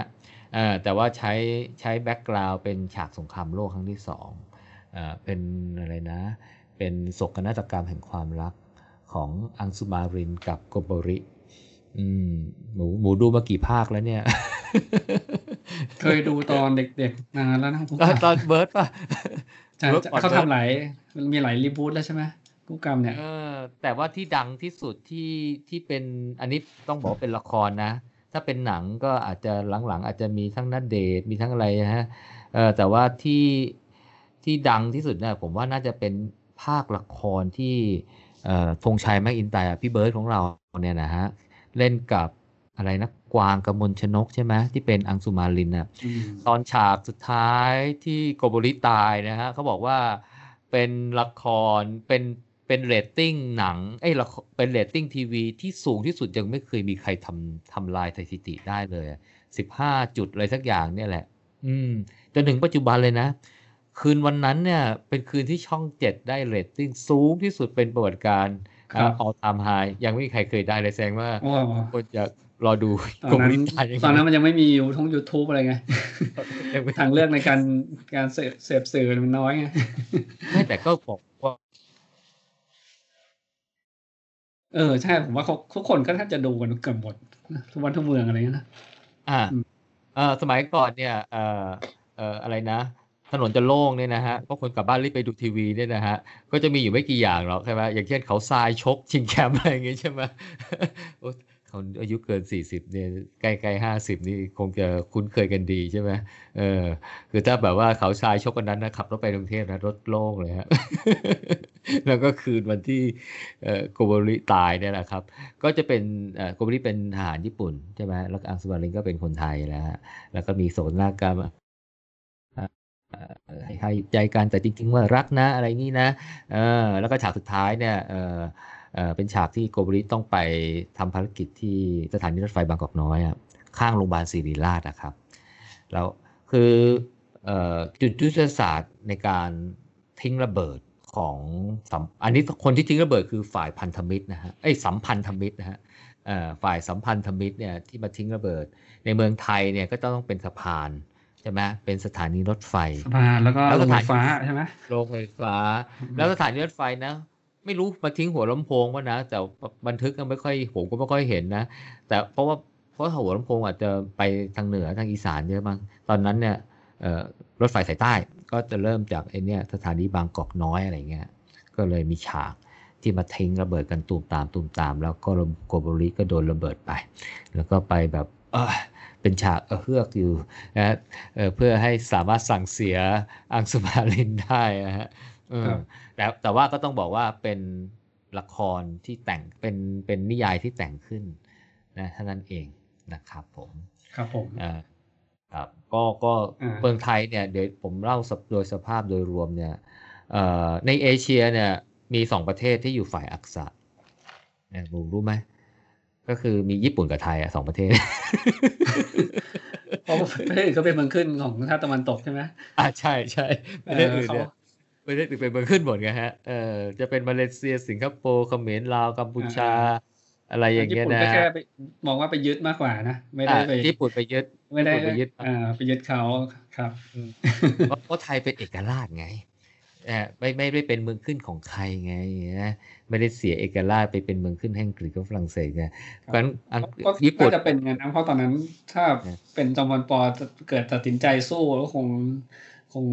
คงสู้ไม่ได้อะ ไม่มีอะไรจะสู้ คือในใจจอมพลปอเป็นยังไงเนี่ยไม่รู้ แต่ว่ามันก็มีเหมือนกับเป็นบันทึกของจอมพลปอเองนะ แต่ไม่ก็ไม่รู้ว่าจริงหรือคือสมัยอพอตกมาในปีสองเขายอมเข้าเป็นร่วมสัมพันธ์ทำเอ้ฝ่ายอักษรเนี่ยปี 2484 ใช่ไหม1941 ใช่ป่ะ ตอนที่ถล่มเฮอร์ฮาเวอร์วันเดียวกันแหละอ่าแล้วหลังจากนั้นเนี่ยอีก 2 ปีเนี่ย จอมพลป.เริ่มสั่งให้ไปสร้างเมืองเพชรบูรณ์เคยได้ยินเรื่องเมืองเพชรบูรณ์ใช่ปะนครบาลเพชรบูรณ์นะใครไปเที่ยวจังหวัดเพชรบูรณ์เนี่ยจะมีป้ายนครบาลเพชรบูรณ์อะไรเงี้ยเออคือเป็นเหตุการณ์ที่เกิดขึ้นหลังจากที่ประเทศไทยซอมพลปอเข้าร่วมฝ่ายอักษะเขาบอกว่าอันนี้บันทึกของเขาเขาบอกว่าเหมือนกับเตรียมการที่จะย้ายเมืองหลวงไปที่นั่นเพื่อจะเขาเรียกว่าเป็นฐานที่จะคอยสู้กับญี่ปุ่น เอ่ออันเนี้ยอันเนี้ยน่าสนใจนะ เป็นฐานที่คอยสู้กับญี่ปุ่น ก็แปลว่าที่เข้าร่วมกับญี่ปุ่นอาจจะไม่ได้พึงใจนะแต่ตอนที่ประกาศเข้าร่วมอันนั้นนะ่ะก็คือประกาศแบบเต็มที่เลยไงเออแล้วก็ผลของการประกาศสงครามเข้าร่วมกับฝ่ายอักษะต่อสู้กับฝ่ายสัมพันธมิตรเนี่ยก่อให้เกิดกลุ่มเสรีไทยเกิดขึ้นออตอนนั้นเนี่ยออะไรนะ ทูต อกอัครราชทูตที่ที่ที่วอชิงตันที่ลอนดอนอะไรเงี้ยนะฮะเออก็ประกาศเลย เพราะว่าสองเมืองสองประเทศนี้เป็นเมืองหลักของฝ่ายสัมพันธมิตรใช่ไหมเออเอกอัครราชทูตราชวงศ์เสนีย์ปราโมชปะเสนีย์ปราโมชใช่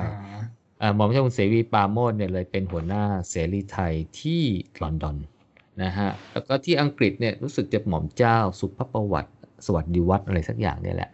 อ่าก็เป็นหัวหน้าเสรีไทยที่อังกฤษ นะฮะส่วนเสรีไทยในประเทศไทยเนี่ยหัวหน้าก็คือหลวงประดิษฐ์มนูธรรม หรือปีดีพนมยงค์นะฮะเพราะว่าไม่เห็นด้วย ก็คือคอรมอตอนนั้นเข้าใจว่าปีดีพนมยงก็เป็นหนึ่งในคอรมอของจอมพลปอเหมือนกันจอมพลปอก็สั่งปลดเรียบเลยใครไม่เห็นด้วยแกก็ปลดเรียบเลย แล้วก็ตั้งคนที่เห็นด้วยกับการเข้าร่วมกับญี่ปุ่นเนี่ย เป็นคอรมอเป็นรัฐมนตรีนะฮะหลวงประดิษฐ์มนูธรรมก็ก็ก็ก็อยู่ในฐานะที่ไม่ได้เกี่ยวข้องกับจอมพลปอแล้วแล้วก็ไปเป็นหัวหน้า คอยติดต่อประสานงานกับเสรีไทยทางต่างประเทศนะฮะตอนนั้นก็จะมีเสรีไทยเยอะเลยอะที่ที่ทำงานอยู่เบื้องหลังอะอืมก็เป็นเป็นที่มาว่าหลังจากที่ประเทศ ญี่ปุ่นถูกถล่มแล้ว แล้วก็ฝ่ายอักษะก็ยอมแพ้สงครามแล้วเนี่ยไทยก็เลยประกาศว่าการประกาศสงคราม ตอนนั้นเนี่ยจริงๆจอมพลปอเนี่ยลาออกจากนายกเนี่ยก่อนที่สงครามจะจบ เพราะว่าอันเนื่องมาจากไอ้พระราชกิจสิกาไอ้พระราชกำหนดนนครบาลเพชรบูรณ์เนี่ยเข้าสภาเพื่อให้สภาเนี่ย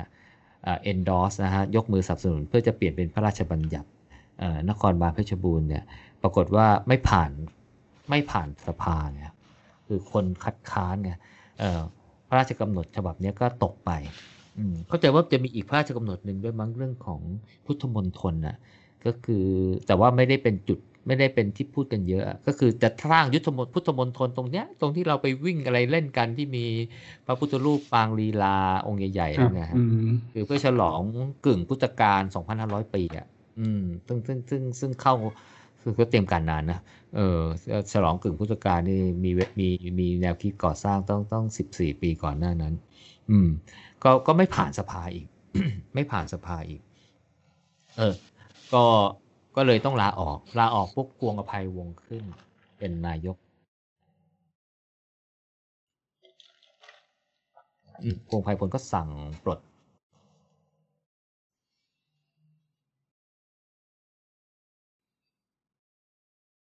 เออเออแล้วคราวนี้เนี่ยก็เข้าสู่ยุคปลายสงครามก็แพ้สงครามอ๋อก็เออไทยก็ตอนแรกก็ถูกว่าถือว่าแพ้ไงแต่ก็อาศัยเหตุของเนี่ยแหละ ว่าการประกาศสงครามโดยมิชอบก็คือโดยมิชอบคืออะไรเอ่อคือนายกประกาศเนี่ยแต่ว่าเหมือนกับต้องทูลเกล้าให้เอ่อในหลวงรัชกาลที่8เนี่ยซึ่งตอนนั้นก็ยังเป็นเด็กอยู่แล้วก็ไม่ได้เข้าใจว่าไม่ได้อยู่เอ่อประเทศไทยด้วยเอ่อ ก็คือตอนนั้นก็จะเป็นก็เรียกว่าคณะผู้สำเร็จราชการเนี่ยคณะผู้สำเร็จราชการก็ไม่ลงนามไงปรีดีพนมยงค์ก็เข้าใจว่าเป็นหนึ่งในคณะผู้สำเร็จราชการ ก็ไม่มีใครลงนาม น่าจะมีอยู่ผู้สำเร็จราชการน่าจะมีอยู่สามคนอะเออวันหลังเรามาเล่าเรื่องผู้สำเร็จราชการก็ได้เออมันมีเรื่องประหลาดเยอะแยะเลยเนี่ยอันนี้พูดถึงในสมัยรัชกาลที่ 8 นะฮะไม่ไม่ใช่สมัยไหนฮะเออเออก็ก็ถือเอาเหตุเนี่ยบอกว่าเหมือนกับ การประกาศนั้นไม่ชอบทำแต่ว่าแต่ว่าอังกฤษฝรั่งเศสมันไม่สนใจนะแต่การที่ไทยเนี่ยหลุดจากการเป็นผู้แพ้สงครามเนี่ยโดยจริงๆ โดยมีคนเอ็นสนับสนุนอยู่สองสองสองฝ่ายก็คือจีนกับจีนกับอเมริกา แต่จีนเนี่ยต้องพูดว่าตอนนั้นเนี่ยเป็นจีนสาธารณรัฐจีนนะเออแล้วก็ยังยังไม่ยังไม่ใช่ จีนคอมมิวนิสต์นะ เข้าใจว่ายังไม่ใช่จีนคอมมิวนิสต์นะครับจีนคอมมิวนิสต์ตอนนั้นเยจีนยังรบกันข้างในใช่ปะเออยังรบกันอยู่ ยังลบยังเป็นใช่ไหมจีนยังเป็นก๊กมินตั๋งยังเป็นจีนคณะชาติอยู่เออยังยังยังไม่ยกยังไม่ยกทัพเอ้ยยังไม่ยังยังไม่หนีไปไต้หวันนะตอนนั้นยังเป็นกิเจียงไคเชกอยู่อะเจียงไคเชกอะอืมซึ่งซึ่งซึ่งเออเออไอเรื่องจีนเนี่ยก็ดูน่าสนุกดีนะแล้วตอนหลังตอนนั้นคมมิวสต์จีนเป็นมาสัมพันธมิตรนะ ตอนสงครามโลกครั้งที่สองใช่ เพราะว่าจีนในถูกญี่ปุ่นในหนังบุกะเนี่ยใช่ในหนังเนี่ยจีนจีนช่วยทหารอเมริกาหลายหลายหลายอย่าง อ่าเพราะจีนถือญี่ปุ่นแล้วตอนนั้นถือว่าเป็นสาธารณรัฐ ซึ่งไม่ใช่คอมมิวนิสต์ด้วย อ่า นี่ไม่ใช่คอมมิวนิสต์ด้วย เพราะฉะนั้นเนี่ยอ่าแต่ว่าคนที่ประเทศที่ที่ออกหน้าเลยเนี่ยก็คืออเมริกาว่าไทยไม่ได้เป็นผู้แพ้สงคราม แต่ทั้งแต่สุดท้ายก็ต้องจ่ายบางส่วนให้กับฝรั่งเศสกับอังกฤษนะ เออเช่นจ่ายเป็นข้าวอะไรเงี้ยแหละเออ แล้วตอนหลังอเมริกาก็ไปเจรจาบอกเออขอเป็นแทนที่จะให้ฟรีก็ขอเป็นแบบซื้อในราคาถูกกับท้องตลาดแล้วกัน ตอนนั้นไทยก็แบบ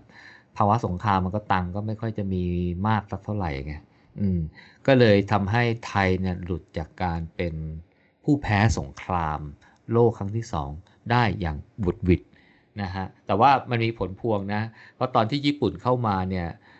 ตอนนั้นเนี่ยเอ่อจอมพลปก็ซ่ามากอะก็ส่งกองกำลังไปยึดเชียงตุงส่งส่งกองกำลังไปยึดเอ่อไอ้พระตะบองเสียมราฐศรีโสภณอ๋นะอแล้วก็ใช่ตั้งก็ต้องคืนหมดจังหวัดคืนหมดนะอืมเออตรงนู้นด้วยไชยบุรีด้วยไชยบุรีอะเอออู้ตอนนั้นประเทศไทยกว้างใหญ่เลยนะคือเชียงตุงเลยแน่เออเออแล้วแล้วไอ้เหตุการณ์บนเชียงตุงนี่นะ มันมีมันมีเขาเรียกว่าอะไรนะ มันมี backfire อะเออ แล้วต่อมาทำให้ คณะราษฎรสูญสิ้นไปในกบฏเขาเรียกว่าเออไม่ใช่พูดผิดรัฐประหารในปี 2490อืมมีโอกาสเนี่ยมาเล่า เพราะว่าเอ่อจุดเปลี่ยนเมืองไทยนะฮะ ในประวัติศาสตร์การเมืองสมัยใหม่นะฮะ 2490อืมอ๋อหลังสงครามโลกจบสองปีเองนะโจ หลังสงครามโลกจบ2ปีเองอืมเขาบอกว่าปีเนี้ยเป็นจุดเปลี่ยนจริงๆเลย เพราะว่าเอ่อคณะราษฎรเนี่ยเขานับ การมีอิทธิพลเหนือการเมืองไทยเนี่ยตั้งแต่ 2475 จนถึง 2490 หลังจากนี้แล้วไม่มีอิทธิพลของคณะราษฎรอีกเลย จนกระทั่งมามีคณะราษฎรที่เป็นเด็ก ๆ เนี่ย ที่มาประท้วงด้วยกันอยู่เนี่ยอืมครับ อืม แล้วเราก็เข้าสู่อะไรนะ รัฐบาลที่มีทหารนะฮะเป็นรัฐบาลที่ที่มีอิทธิพลในรัฐบาล จนถึง ปัจจุบันไหมเออจะเรียกว่าปัจจุบันหรือเปมีล่าส่วนมีส่วนปัจจุบันอ่าเอออะโอเค เราไปสงครามโลกที่ก่อนอ่าดีกว่าเดี๋ยวเออครับก็สุดท้ายก็อ่าเมื่อจบกี้เออครับอ่าเมืองไทในยในช่วงเวลาอันจบเสริมของไทยจบยังโจอ่าจบแล้วก็เดี๋ยวผได้มจะมาต่อใครถามหลังในหลังในมิดเวย์ในเมื่อกี้ส่วนเราของไทยเออครับ ไม่มีนะฝั่งฝั่งแปซิฟิกนะฮะ หลังหลังการลบที่มิดเวย์แล้วอะก็ จะเป็นเหตุการณ์ที่พอญี่ปุ่นสูญเสียเรือบรรทุกเครื่องบินใช่ไหมทำให้นายพลยามาโมโตะเนี่ยต้องเปลี่ยนยุทธวิธีการรบ ก็พอเรือบรรทุกเครื่องบินน้อยก็ ก็ไปตั้งสนามบินตามเกาะทำให้เขาสามารถยึดหมู่เกาะในแปซิฟิกเนี่ยได้เยอะมากนะครับ ทั้งที่เป็นหมู่เกาะอาณาบริเวณของพวกออสเตรเลียอะไรเงี้ยหรือประเทศเล็กๆนะแถวนิวกินีหมู่เกาะโซโลมอน แล้วก็หมู่เกาะที่อยู่ของเป็นของเขาเองเนี่ยเขาก็เป็นฐานทัพอยู่แล้วนะครับ เช่นหมู่เกาะ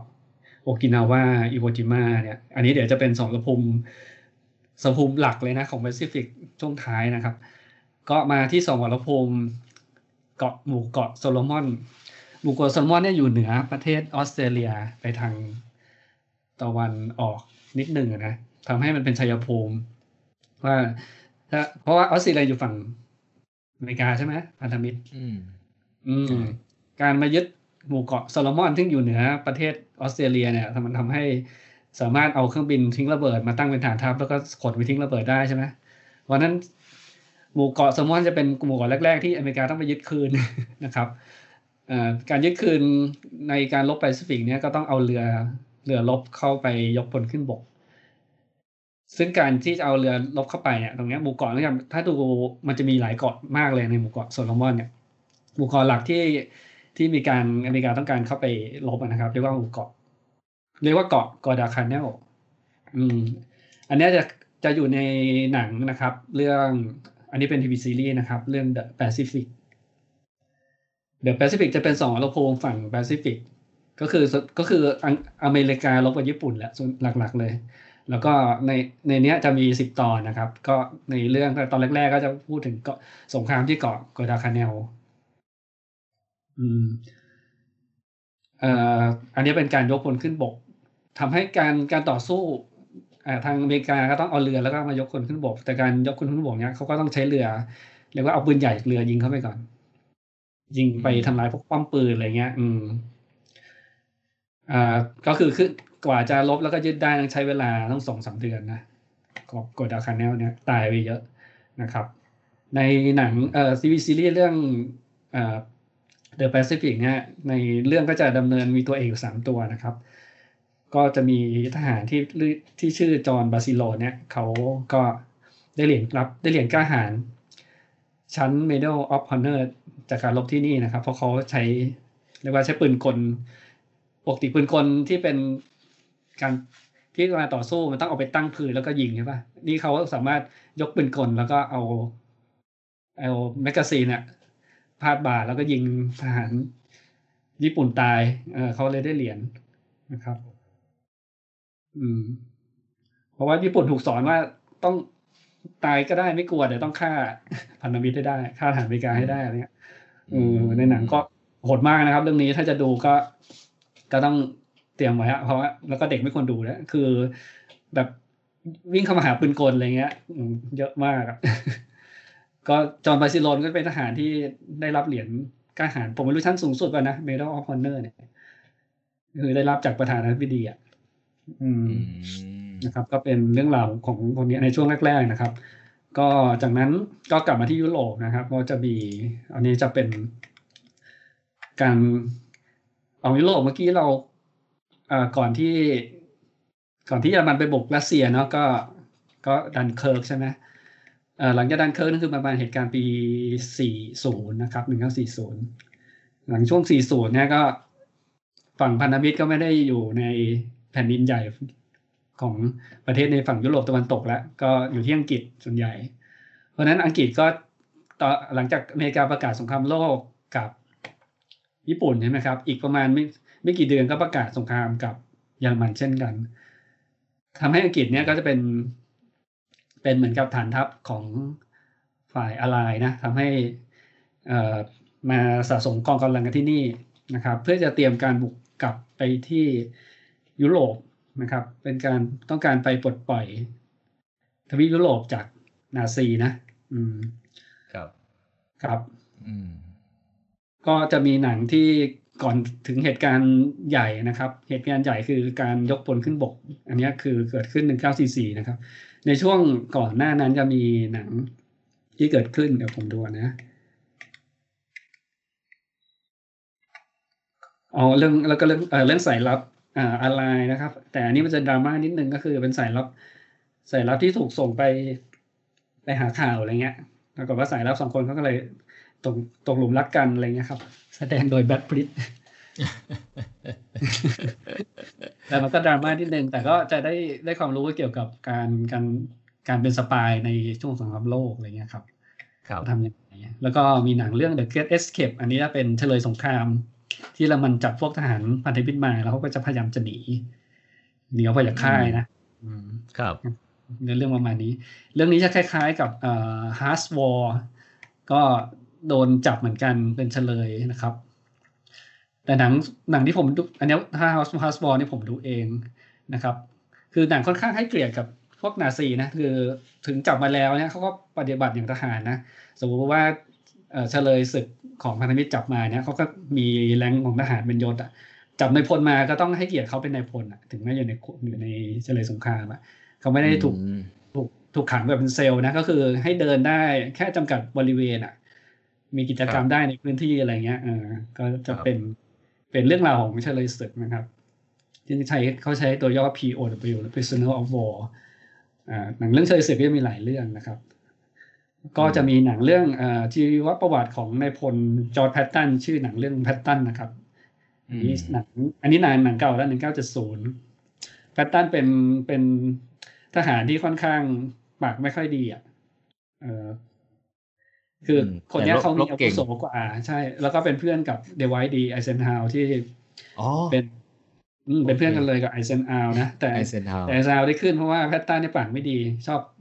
โผงผางอะไรเงี้ยครับ เวลาไปสู้อืมแต่เขาในการประวัติการนำทหารเนี่ยเขามีผลงานมาก ชนะ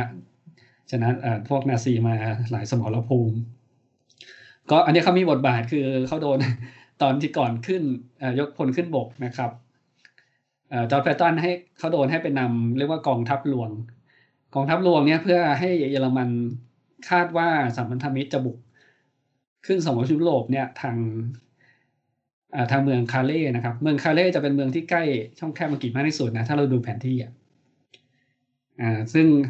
เขาให้พัตตันไปตั้งกองกำลังที่ไม่มีกองกำลังอยู่จริงนะครับ เป็นเป็นเหมือนกองกำลังลวงอะเพื่อให้ ให้ทางเยอรมันมันส่งเครื่องบินมาสอดแนม แล้วก็เห็นว่าอันนี้เตรียมการจะบุกขึ้นที่นี่ เพื่อให้ทางฝั่งเยอรมันได้ไปเตรียมการป้องกันนะครับ ป้องกันการบุกที่บริเวณเมืองคาเล่นะครับ ซึ่งเป็นเมืองที่มีท่าเรือน้ำลึกด้วย อืม ซึ่งกองทัพเรือของแพตตันเนี่ยก็มีปรากฏว่ารถถังรถถังเนี่ยเป็นรถถังสูบลมเออแค่เอาไปตั้งไว้เพื่อหลอกว่าเออมีมีกองทัพอยู่หน้าอะไรเงี้ย ทางเยอรมันจะได้เอาคนไปไปกันป้องกันตรงนั้นไว้นะครับ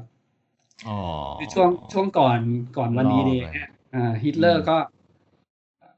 ฮิตเลอร์มีมีนายพลที่เขาไว้ใจนะครับ ชื่อเออร์วินโรเมลได้แล้วก็โรเมลเนี่ยได้รับหน้าที่ป้องกันกำแพง ป้องกันไม่ให้พันธมิตรบุกนะครับ แต่พันธมิตรจะบุกตั้งแต่แนวถ้าถ้าตัวดูแผนที่ยุโรปนะ ตั้งแต่เหนือลงมาเดนมาร์กจนมาถึงสเปนอะ มีโอกาสบุกได้หมดเลยอะหลายพันไมล์ใช่ปะฮิตเลอร์บอกให้สร้างกำแพงอ่าตั้งชื่อว่ากำแพงแอตแลนติก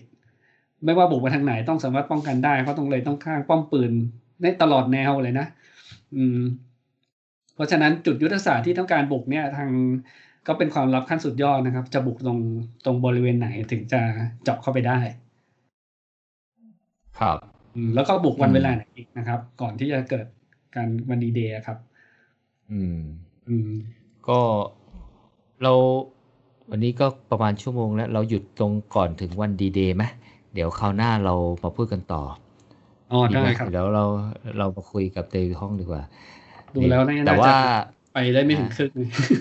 เออเพราะว่าตอนนี้ก็ชั่วโมงกว่าแล้วแต่ว่าก่อนก่อนก่อนจะไปนิดนึงนะฮะเอ่อเหตุการณ์สงครามโลกครั้งที่สองในเมืองไทยเนี่ยเอ่อ มันมันมันมันทำให้มีเรื่องเล่าเยอะแยะมากมายนะเออแล้วก็เขาเรียกว่าผลพวงเนี่ยในเมืองไทยเนี่ยผมว่าหลายที่เยอะเลย เมื่อกี้เนี่ยผมพูดถึงฉากฉากที่ฉากในหนังคู่กรรมใช่ไหมที่เครื่องบินฝ่ายสัมพันธมิตรเนี่ยมาทิ้งระเบิดตรงสถานีรถไฟบางกอกน้อยอะ่ะ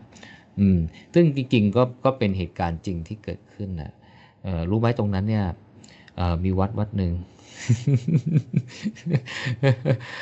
ชื่อวัดอมรินเคยยินไหมเออรู้จักถนนอรุณอมรินไหมอ่ารู้จักสิเอ่อถนนอรุณอมรินเนี่ยคือต้นทางอยู่อรุณเอ่อปลายทางอยู่อมรินวัดอมรินเอ่อต้นทางอยู่วัดอรุณปลายทางอยู่วัดเอ่อวัดอมรินไง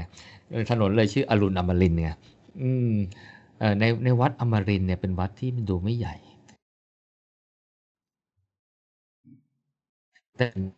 แต่พ่อองค์หนึ่งคนแถวนั้นเนี่ยเขาเรียกว่าหลวงพ่อบทน้อยอซึ่งมีเรื่องเล่าเรื่องเล่าว่าตอนที่สัมพันธมิตรมาทิ้งระเบิดเนี่ยใช่ไหมมีคนเห็นเนี่ยมีคนมันเหมือนมีใครเอาเอามือมาปัดไอ้ลูกระเบิดเนี่ยไม่ให้ตกไงไม่ให้ตกแถวแถวนั้นอะ อืม ก็เลยเป็นที่มาของความคนความศรัทธานับถือความศักดิ์สิทธิ์ของหลวงพ่อบทน้อยนะฮะก็ ก็หลายสายสายมูบ้าบอกว่าถ้าใครอยากจะขอพรให้แคล้วคลาดปลอดภัยนะฮะจากพยานอันตรายจากระเบิดอะไรพวกนี้นะฮะก็ไปนมัสการหลวงพ่อบทน้อยได้ แต่ว่าเรื่องเล่าทำนองเนี้ยมีหลายที่นะ มีหลายที่อยู่ที่หนึ่งเนี่ยรู้สึกว่าจะแถวปักคลองเอ่อปักคลอง ดำเนินสะดวกอะบางนกแขวกอะไรสักอย่างผมเคยอ่านนะ มีหลวงพ่อโตชื่อหลวงพ่อโตสักอย่างนี่แหละเออก็ก็มีเรื่องเล่าอะไรทำนองเนี้ยเออเพราะว่าวัดอาจจะไม่ได้โดนเออระเบิดอะไรก็จะมีเรื่องเล่าว่าเป็นอิทธิฤทธิ์ปาฏิหาริย์ของหลวงพ่อคนก็เลยนับถือ อืมแต่แต่แต่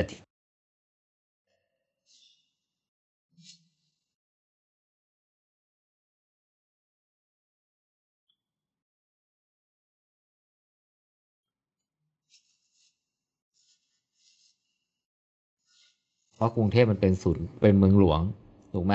เออเมืองหลวง แต่ราชบุรีทำไมมันโดนด้วยอะเออเชียงใหม่ เชียงใหม่ไม่เห็นโดนเลย เออที่อื่นไม่เห็นโดนเลย เอออะไรอย่างเงี้ยใช่ไหมไอแต่ไอราชบุรีนี่มันโดน เออ เพราะอะไรรู้ป่ะ เพราะว่าราชบุรีมันเป็นปากทาง เอ่อคือเป็นเป็นเป็นเส้นทางที่ที่มีรถไฟเนี่ยลงสู่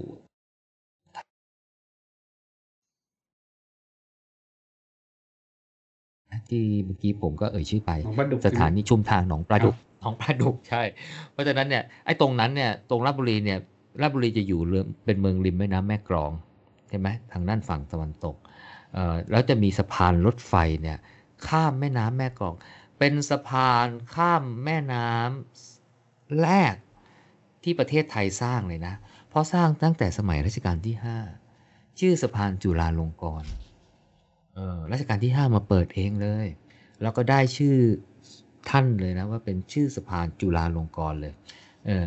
ปรากฏว่าสัมพันธมิตรเนี่ยจะมาทิ้งสะพานเนี่ยจะทิ้งระเบิดตรงนี้แหละครับ อืมทิ้งระเบิดเนี่ยทิ้งหลายครั้ง ไม่ระเบิดแต่มีอยู่ครั้งหนึ่งเนี่ยสะพานระเบิด แต่ว่าคนไทยคนราชบุรีเขาก็ไม่รู้หรอกว่ามันอะไรยังไงจนกระทั่งเมื่อสักสี่ห้าปีก่อนมั้งเออมันคือ ก็จะมีพวกอาชีพดำน้ำอะดำดำน้ำไปหาของเก่าอะ เจอพวกชามโบราณอะไรสังคโลกอะไรเงี้ยพวกเซรามิกอะไรเงี้ยนะฮะเราเอาไปขายอะเออเยอะแยะมากมายเลยเป็นพวกค้าวัตถุโบราณอะไรเงี้ยเออปรากฏว่าดำไปเจอระเบิดดำเออแล้วก็มาบอกทางการ เออแต่ว่ากี่ปีนะโจสามปีห้าปีแล้ว แสดงว่าเจ็ดสิบปีเพิ่งเพิ่งเพิ่งงมเจอแต่ว่ายังไม่เอาขึ้นนะยังไม่ได้เอาขึ้นมันยังอยู่ตรงนั้น เออ แต่ว่าที่มาโด่งดังเนี่ยเพราะว่าอะไรรู้ป่ะ เพราะว่าเขากำลังจะมีโปรเจกต์ทำรถไฟทางคู่หรืออะไรนี่แหละ เออ หรือรถไฟอะไรนี่แหละ แล้วเขาก็หรือรถไฟความเร็วสูงอะไรทุกอย่างนี่แหละ ก็เลยไปสำรวจไงสำรวจแล้วก็ไปเจออีกอยู่ใกล้ๆแบบเส้นทางที่จะสร้างเลยไง เออ แล้วคำนวณดูแล้วเนี่ยระเบิดตัวเนี้ย ถ้าระเบิดนะ มันจะกินรัศมีทำการนะทำลายล้างเนี่ยประมาณเกิน 1 กิโลขึ้นไปอะครับ แล้วตลาดราชบุรีนะครับ มันอยู่ติดแม่น้ำเลย เออคือถ้าเราไปเซิร์ชดูเรื่องกรณีระเบิดที่ราชบุรีนะฮะ โอ้มีมีแต่ละคดีหลายรายการทำเลยอะลองไปลองไปเปิดดูได้ ว่าจะเอาขึ้นกันยังไง มีอยู่ช่วงหนึ่งเนี่ยก็ตัดสินใจอยากจะไปเอาขึ้นมา เออแต่ว่าก็ก็เหมือนกับว่าจะต้องวางแผนให้ดีๆอะเออสุดท้ายก็ตัดสินใจยังไม่เอาขึ้น อืม เพราะว่ามันต้องอพยพคนอะอืม เออนับนับได้ปั๊ก นับได้สักสี่ห้าหกลูกผมจำไม่ได้แม่นนะเออแล้วถ้ามันระเบิดสักลูกถึงเนี่ยไอ้ลูกอื่นๆมันคงระเบิดตามมา คงระเบิดตามมาคือมันไม่ระเบิดตอนที่สัมพันธมิตรมันทิ้งนะเออแต่เขากลัวว่ามันจะระเบิดตรงนั้น ตอนนั้นไงอืมอืมครับอืมก็ก็เนี่ยคือเป็นเขาเรียกว่าเป็นผลพวง จริงๆมันมีผลพวงของสงครามโลกเนี่ยอีกเยอะเลย เออวันหลังก็เรามาเล่าให้ฟังสักทีกันนะฮะ ก็เออเดี๋ยวเราคงหยุดบันทึกไอ้ไอ้เรื่องสงครามโลกครั้งนี้นะ มีเชิญชวนเพื่อนๆดีกว่า ว่ามาแลกเปลี่ยนความคิดเห็นแล้วเราอาจจะพูดผิดบ้างถูกบ้างหรืออยากจะสอบถามอะไรนะฮะ ยกมือขึ้นไปได้เลยครับ ครับยกมือขึ้นมาได้เลยอยากคุยอะไร เออเดี๋ยวคงจะนัดคุยตอนต่อไป ถ้าเกิดว่าครับอยากจะอยากจะมาคุยกันก็จะมีมีครับเรียกว่าซีรีส์หรือหนังให้ลองไปดูนะครับ ก็คือครับ Band of Brothers กับ The Pacific นะครับมันจะได้มุมมองแล้วก็ประวัติศาสตร์ในการรบทั้งสมรภูมิยุโรปแล้วก็ The Pa- สมรภูมิแปซิฟิกทั้งสองด้าน อืมครับก็เป็นที่เป็นทีวีซีรีส์ความยาวเรื่องละสิบตอนครับ